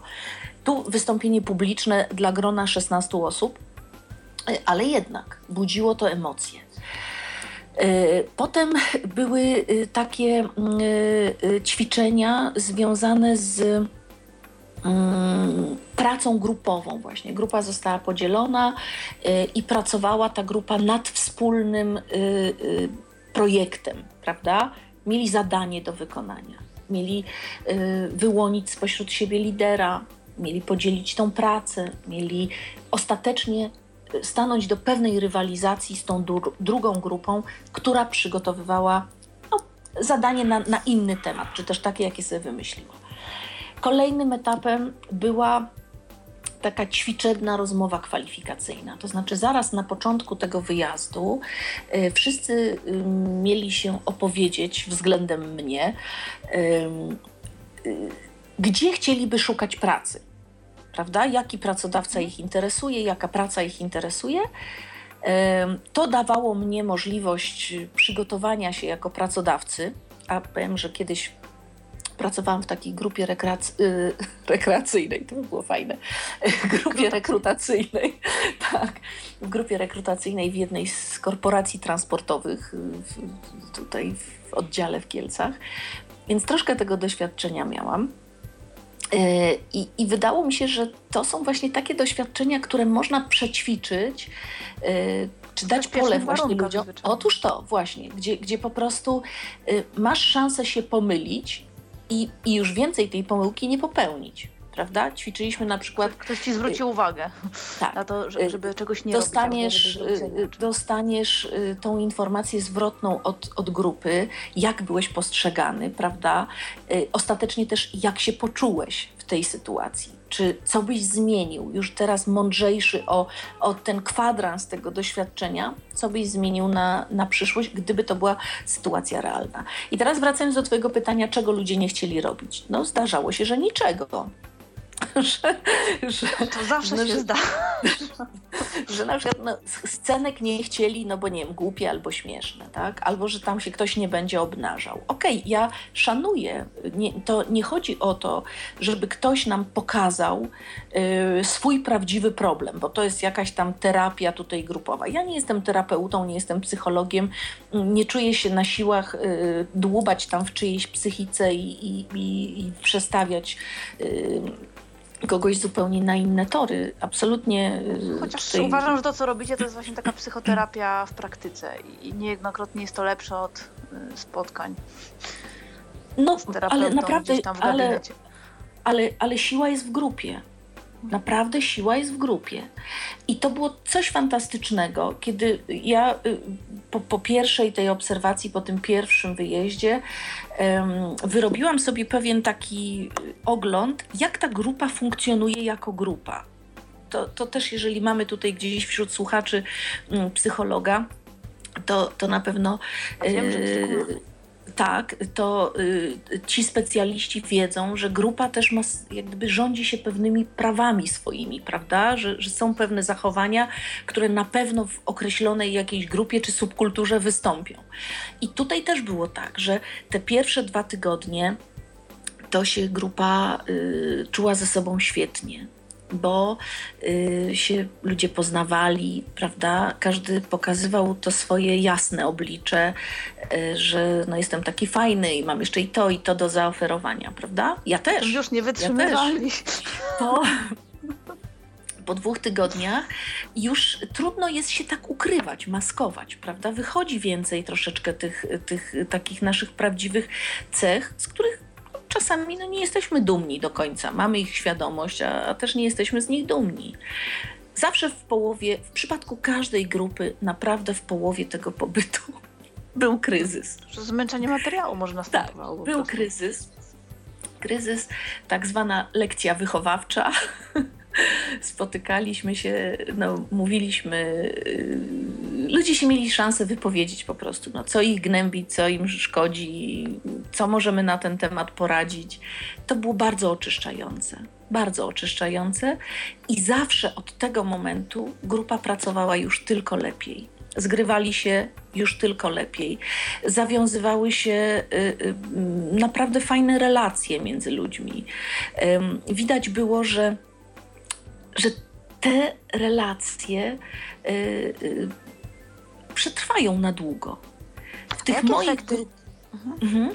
Jakie efekty? No to, to już będzie ścianka chwały teraz, to co powiem. No bo co, co tak. później, tak? Na przykład w kwestii znalezienia nowej pracy, no bo skoro ćwiczyliście tak, również takie tak, rzeczy, to tak, tak. jestem ciekawa, no więc, więc naj, najbardziej spektakularne najbardziej spektakularne y, to były jednakże te wyjazdy niemieckie bo tutaj było tak, że na pierwszym, pierwsza grupa, ta, taka pilotażowa, eksperymentalna, yy, wyglądała w taki sposób, że tam pojechało 8 osób.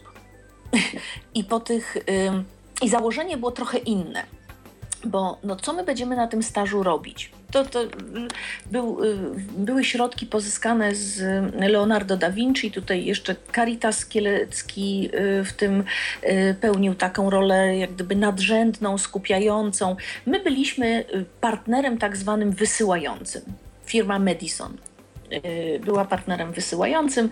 My znaleźliśmy partnera w Niemczech, no i tak zastanawialiśmy się wspólnie, no ale co my z tymi niewidomymi tam możemy zrobić przez tak długi czas, prawda? Y, no i, i, i ponieważ to był rok 2009 tak? tygodni, tak, czyli dwa i pół w zasadzie. I jak y, Wojtek Wojtek w ogóle jest szalonym człowiekiem. On, on ma zawsze takie pomysły, które y, mnie najpierw przerażają,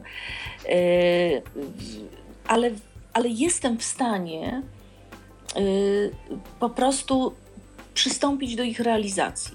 Mimo jakiegoś tam buntu, jestem w stanie przystąpić do ich realizacji. I wtedy Wojtek mnie namówił, że no przecież uczysz już tyle czasu. Będziemy tłuc te komputery. Jadą z nami właściwie osoby początkujące w tej technologii, więc jest co robić. Oprócz tego będą mieć angielski, y, więc wszystko jak gdyby pierwszy pomysł był oparty na tym, że będziemy zgłębiać tą technologię. I, e, I ten język angielski. No ale ja tak sobie myślę, no dobra, ale ja to umiem jeszcze i to, i tamto, i siamto. Więc zaproponowałam, że może y, y, będą te zajęcia z tej komunikacji społecznej, prawda? I to się okazał hit. Dlatego, że wtedy, w 2005 roku, nie było takich sytuacji jak dzisiaj, że my na każdym kroku, w każdym projekcie mamy komunikację. Komunikację, psychologa, tam, tamto, siamto. Nie mamy. Wtedy nie, nie było. Ludzie naprawdę chcieli. I okazało się, że cały ciężar y, tych zajęć, z tych, z tych komputerów, został przeniesiony właśnie na to, żeby się wygadać, żeby przećwiczyć, żeby właśnie poczuć to pole, tej bezpiecz, tą bezpieczną przestrzeń, prawda, że tu są y, ludzie, y, którzy pomogą, którzy wesprą, prawda, którzy, y, no nie wiem, może coś poradzą. I efekt był taki, że z ośmiu osób osiem dostało pracę. Super. no, nie powiem, jesteśmy dumni. Ja teraz się podzielę swoim doświadczeniem, ponieważ w ramach urozmaicenia różnych rzeczy, których się imałam zawodowo, społecznie i w ogóle, właśnie też postanowiłam wyjechać z wami. No, akurat wyjazd do Włoch się kroi. Tak. I wszystko było pięknie. Tak. Do momentu, kiedy zaczęła się dyskusja o psie przewodniku. Najpierw nawet była wersja optymistyczna, czyli e, Wojtek korespondował, tam wtedy miał być zakwaterowani w jakimś też klasztorze. nie? Tak, tak, tak. Z, tak. z tymi zakonnicami korespondował, one się dowiadywały wszystkiego po kolei, co ten pies je, Mhm. gdzie będzie spał, ile będzie wychodził. No, no więc ja rzetelnie odpisywałam na wszystko i już miało być e, tak pięknie. E, Po czym przyszedł taki miażdżący mail, że nie, my sobie nie wyobrażamy, siostra przełoża zdecydowała, że nie i szczęść Boże i, i gdyby nie I na antenie, to bym, to by, to bym do, dodała coś od siebie, co tam jeszcze powinno się znaleźć, bo takie właściwie było brzmienie okraszone jakimiś właśnie. Ja, ja wtedy się bardzo zdenerwowałam, dlatego że zależało mi na tym wyjeździe. Odmówiono nam no, tak bez sensu właściwie, bo, bo nie było żadnych względów, dla których ta, ta odmowa byłaby zasadna. No, po to, prostu- to, po- jest prawda. Po to prostu nie, na zasadzie, e, no, Tak. no, to my, no to my, że nie i już. Ale nagle, że nie. Przez parę tygodni, że no to w porządku, tylko udzielcie nam więcej informacji i wszyscy mm, angażowaliśmy się w to mocno, a potem na, nie, bo nie. I szczęść Boże, no, fantastycznie. I niestety z tego powodu ja nie wzięłam też udziału w wyjeździe, a bardzo mi zależało, byłam bardzo ciekawa. A potem chciałam sobie taką trochę odskocznię zrobić. Ale No, y, akurat tym razem się nie udało. Ja nie mam absolutnie nic przeciwko temu, żeby, żeby pies był, no bo skoro jest to pies przewodnik, no to, to, to zdecydowanie on do tego służy, że ma, ma towarzyszyć swojemu panu czy swojej pani.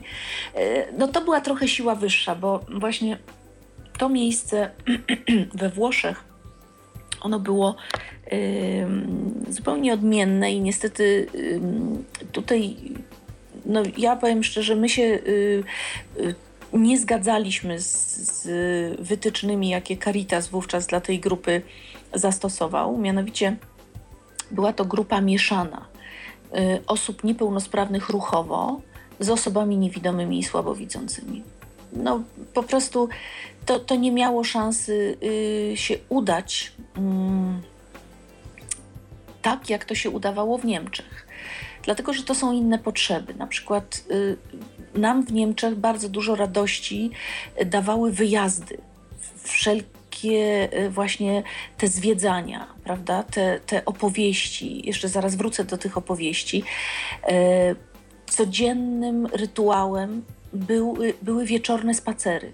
Po kolacji, jak już dyżurni posprzątali tam, porządzili salę, posortowali naczynia, to czy deszcz, czy śnieg, czy co tam było akurat w pogodzie, y, grupa wychodziła na spacer. Taki no, 40-minutowy powiedzmy, po okolicy. Y, we Włoszech to było nie do zrobienia, dlatego że kilka osób miało y, bardzo poważne y, problemy ruchowe i albo oni musieliby zostawać, prawda, co, co też no, było bez sensu. No albo, no albo co? No albo grupa musiała zostawać. Więc y, No tak, też siłą rzeczy. Nieszczęśliwe połączenie.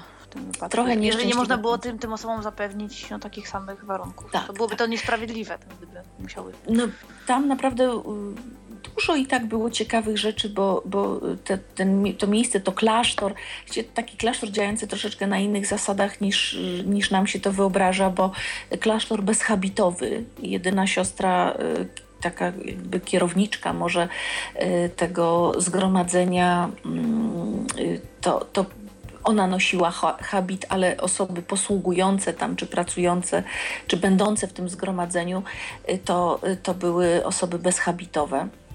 Więc na takich dziwnych zasadach to działało wszystko, ale samo miejsce, w którym grupa mieszkała, też było bardzo fajne. No, bardzo przestronne pokoje, że tak powiem, lokalowo to, to to wygrywało z tymi warunkami niemieckimi.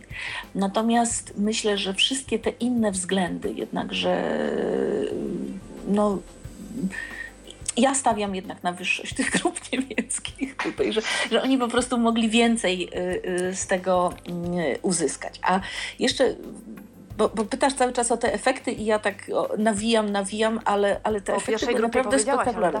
O pierwszej grupie właśnie powiedziałam, bo było bo to 8 osób było 100% zatrudnienia. I to było tak powalające, że aż y, fundusz Leonardo da Vinci przyjechał na kontrol żeby się tak spotkać z tymi, tak zwaną, żeby się spotkać z tymi uczestnikami i dowiedzieć się, a co to też takiego przedziwnego się stało, że, że to tak zmieniło się życie y, tych ludzi.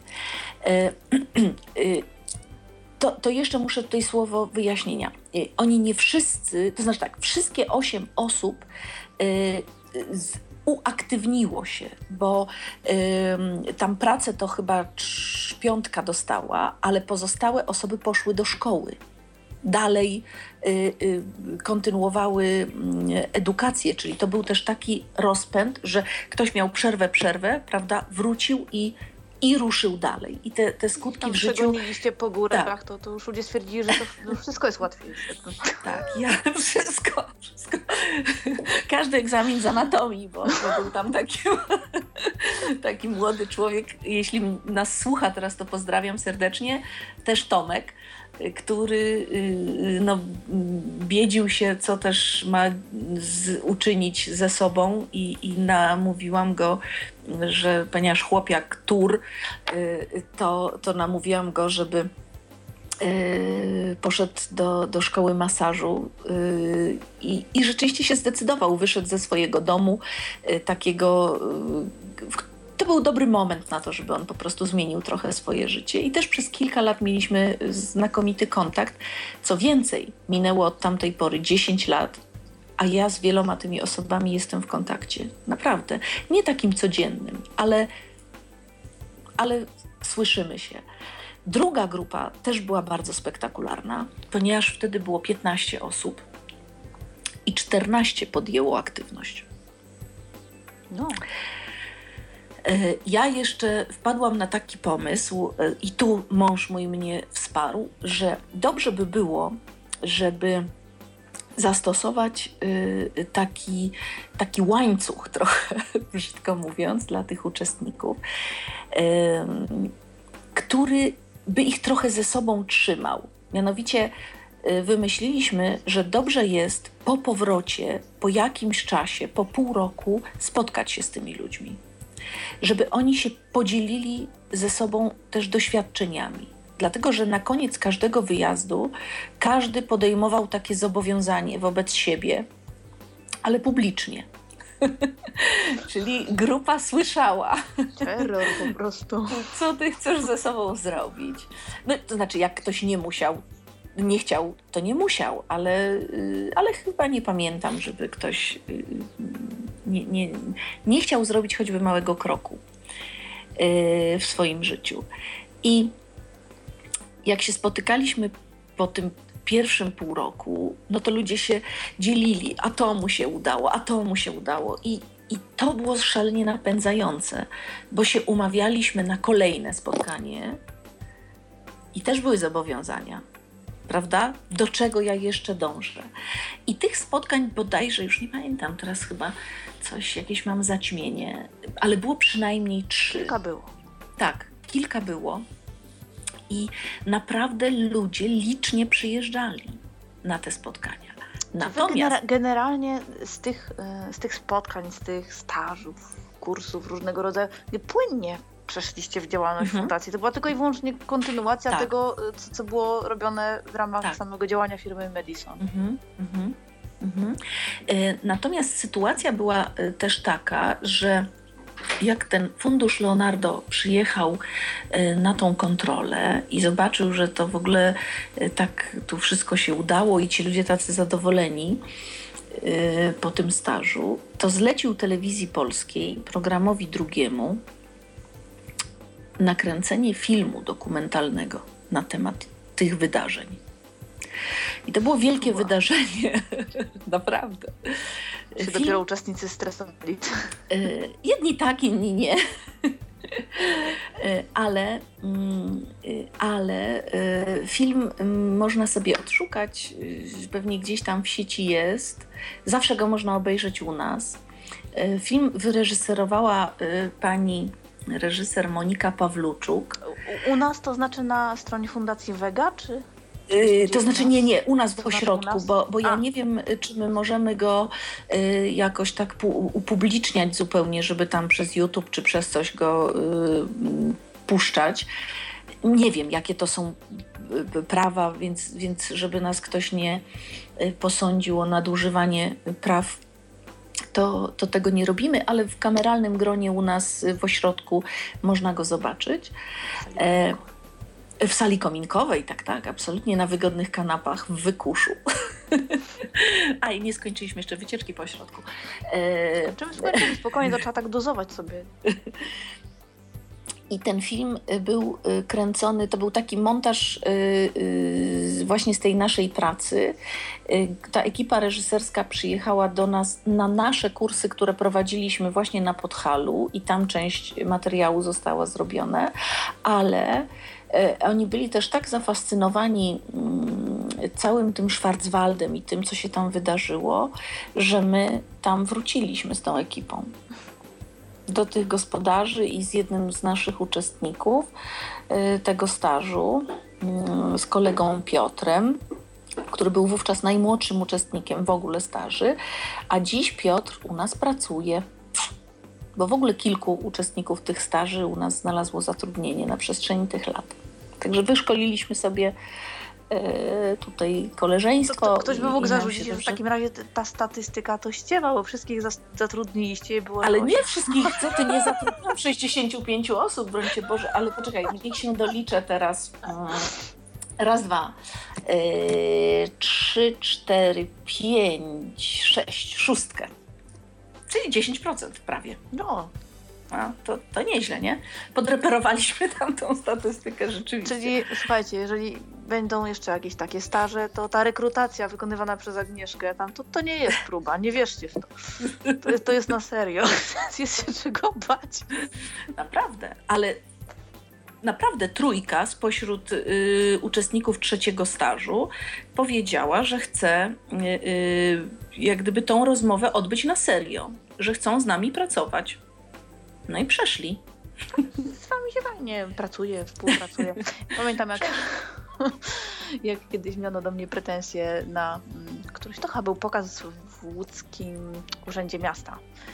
Kiedy y, przyszłam z przedstawicielami zupełnie innej firmy, aczkolwiek ja absolutnie z nimi nie, nie pracowałam, tylko no, gdzieś tam prywatnie zupełnie. Po prostu się przyplątałam. Y, po czym cały ten pokaz i, i, całe to wydarzenie spędziłam u was na stoisku. I później wysłuchałam pretensji, że, że ja poszłam tam do was reklamować, doradzać i w ogóle co to ma być. Mm. Słuchajcie, no ja idę pracować z tymi, którymi się pracuje dobrze, a u was akurat siedzicie, tylko marudzicie, narzekacie. To po co miałam tu siedzieć? O, nieźle, nieźle. Piękny czas to był. E... Jak to sobie tak wspominam teraz. E, a czy możemy się udać na piąterko? Na pięterko. Dlatego, że omówiliśmy tak. ośrodek was, tak. wasz, y, tak. ale omówiliśmy parter. Natomiast co się znajduje na piętrze? Bo rozumiem, że gdzieś zakwaterowanie... Tak, na, na piętrze jest zakwaterowanie. Lada dzień będzie y, przy wejściu na piętro y, y, poręcz, taka kuta, bardzo fajnego tutaj znaleźliśmy kowala, który nam wykuje fajną mm, taką metaloplastyczną y, poręcz i balustradę przy wejściu na pięterko. E, jak stoimy w wejściu głównym, to są przezroczyste drzwi, e, szklane całe, takie z samodomykaczem i te drzwi teraz mamy za plecami. To przypominam, że po lewo jest jadalnia z przestrzenią taką kuchenną, na wprost jest biuro Tam w międzyczasie jest jeszcze toaleta, e, e, biuro fundacji i salka do ćwiczeń indywidualnych, zaś po prawej stronie jest sala kominkowa, rekreacyjna i taka do wykonywania wszelkiego rodzaju przyjemnych, do przyjemnego spędzania czasu. Między innymi filmy z audiodeskrypcją tam robimy, oglądamy. A schody? I a i tak, stoimy teraz za plecami, dokładnie mamy y, nasze szklane drzwi wejściowe i tuż zaraz po prawej stronie jest wyjście na piętro. To są takie schody, y, które y, są, nie mają y, podestu w środku, czyli jest to 17 stopni y, na piętro i tam jest sześć pokojów, trzy y, dwójki i trzy trójki. Ja jestem miłośniczką e, mebli retro, starych mebli. E, właściwie większość tych sprzętów, oprócz łóżek, bo łóżka są takie profesjonalne z fabryki łóżek hotelowych, ale większość tych sprzętów to zakupiłam na starociach komody, stoliki, krzesła. Tak naprawdę każdy pokój jest troszkę inaczej urządzony. Każdy pokój jest troszkę inaczej. Jest pół na pół w zasadzie, bo trzy pokoje są w takim troszeczkę nowocześniejszym stylu, oparte na jednej z popularnych firm meblowych, a, y, a trzy są absolutnie w stylu retro. Bardzo to dużą radość mi sprawiało. Zresztą y, y, pomieszczenia na dole y, też mają takie akcenty retro. Jak mówię, krzesła u nas mają krzywe nogi i stoliki też są takie powyginane.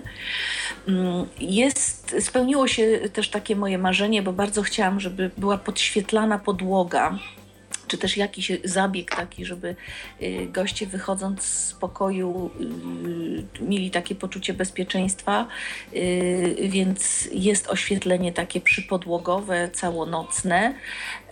I na piętrze mm, jest jeszcze taki barek dla gości, gdzie jest lodówka, gdzie jest zlew, gdzie są kubeczki, kawa, herbata do, do takiej ciągłej dyspozycji.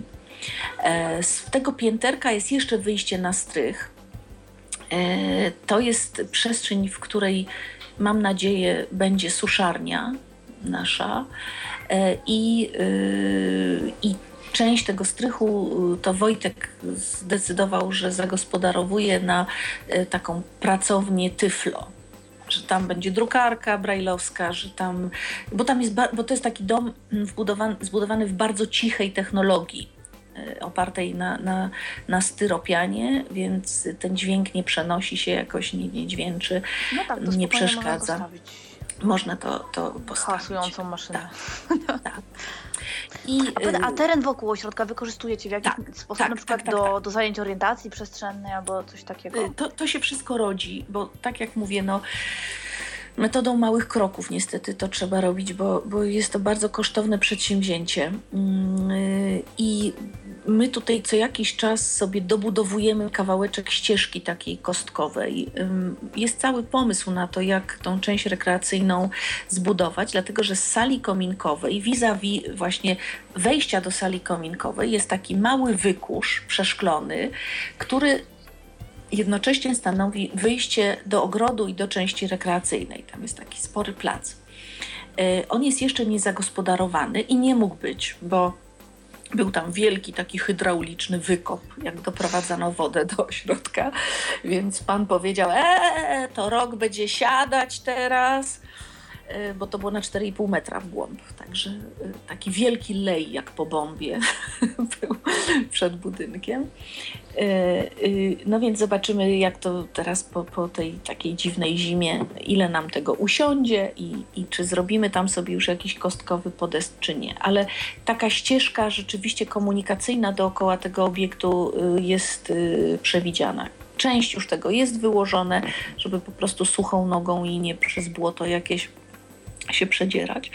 Ten obiekt stoi na takiej działce, na której znajduje się też nasz dom. Także część y, przestrzeni jest już zagospodarowana, są jakieś takie altany wypoczynkowe, y, miejsce do, do grillowania.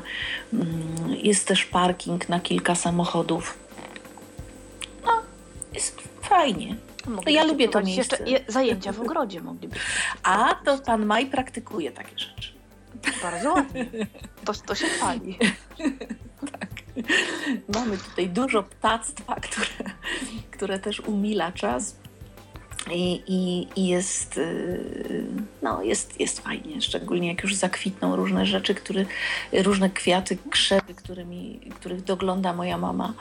E, I, i, I to jest tak, że rzeczywiście wiele osób, które przyjeżdżają tutaj do nas na różnego rodzaju zajęcia, to faktycznie chyba nie odczuwa y, takiej przestrzeni ośrodkowej, tylko y, no, ludzie się czują swojsko, bo bo, jest, bo, jest, bo, bo wszystko ma e, symptomy właśnie takie domowe, a nie, a nie wielkoformatowe, prawda? Jak to bywa w hotelach gdzieś, czy, czy w takich ośrodkach wypoczynkowo-rehabilitacyjnych nawet. Super. Bardzo mi się to podoba. E, I teraz chciałabym jeszcze troszkę wrócić e, do, do spójrz dziecku w oczy. Do spójrz dziecku w oczy i do tego, co się odbywa. No, w takim razie myślę, że już czas najwyższy iść napić się herbaty bądź innej wody. Bardzo dziękuję. To, to w ogóle wielki zaszczyt, y, że, że zechcieliście mnie tutaj zaprosić do, y, do Tyflo Podcastu. Cieszę się bardzo. Naprawdę, jeśli... Mamy, mamy nadzieję, że jeszcze wrócisz, bo jeszcze parę rzeczy mamy. Bardzo bym chciała tutaj kilka, kilka natchnęłaś mnie tu do tak? tematów. No to, tak. to tak. bez ograniczeń. bez ograniczeń. Dzięki Zapraszam. wielkie. Naszym dzisiejszym gościem była Agnieszka Janicka-Maj, założycielka, no i chyba taka główna siła w ogóle napędowa y, Fundacji Vega. Absolutnie niczego nie ujmując Wojtkowi, który nie widzi przeszkód w niczym, jak już ustaliliśmy. Tak, tak z przyczyn formalnych i nie tylko. Y, audycję prowadził Michał Dziwisz, y, realizował oczywiście Michał Dziwisz, chociaż częściowo też tam się nam wtrącał i uratował nas technicznie od y, braku internetowego. Mhm. E, a prowadziłam ja, Magdalena Rutkowska. Macie mnie już dosyć, dlatego kończymy. Dzięki Do wielkie. Usłyszenia. Do usłyszenia, dobrej nocy. Był to Tyflo Podcast. Pierwszy polski podcast dla niewidomych i słabowidzących. Program współfinansowany ze środków Państwowego Funduszu Rehabilitacji Osób Niepełnosprawnych.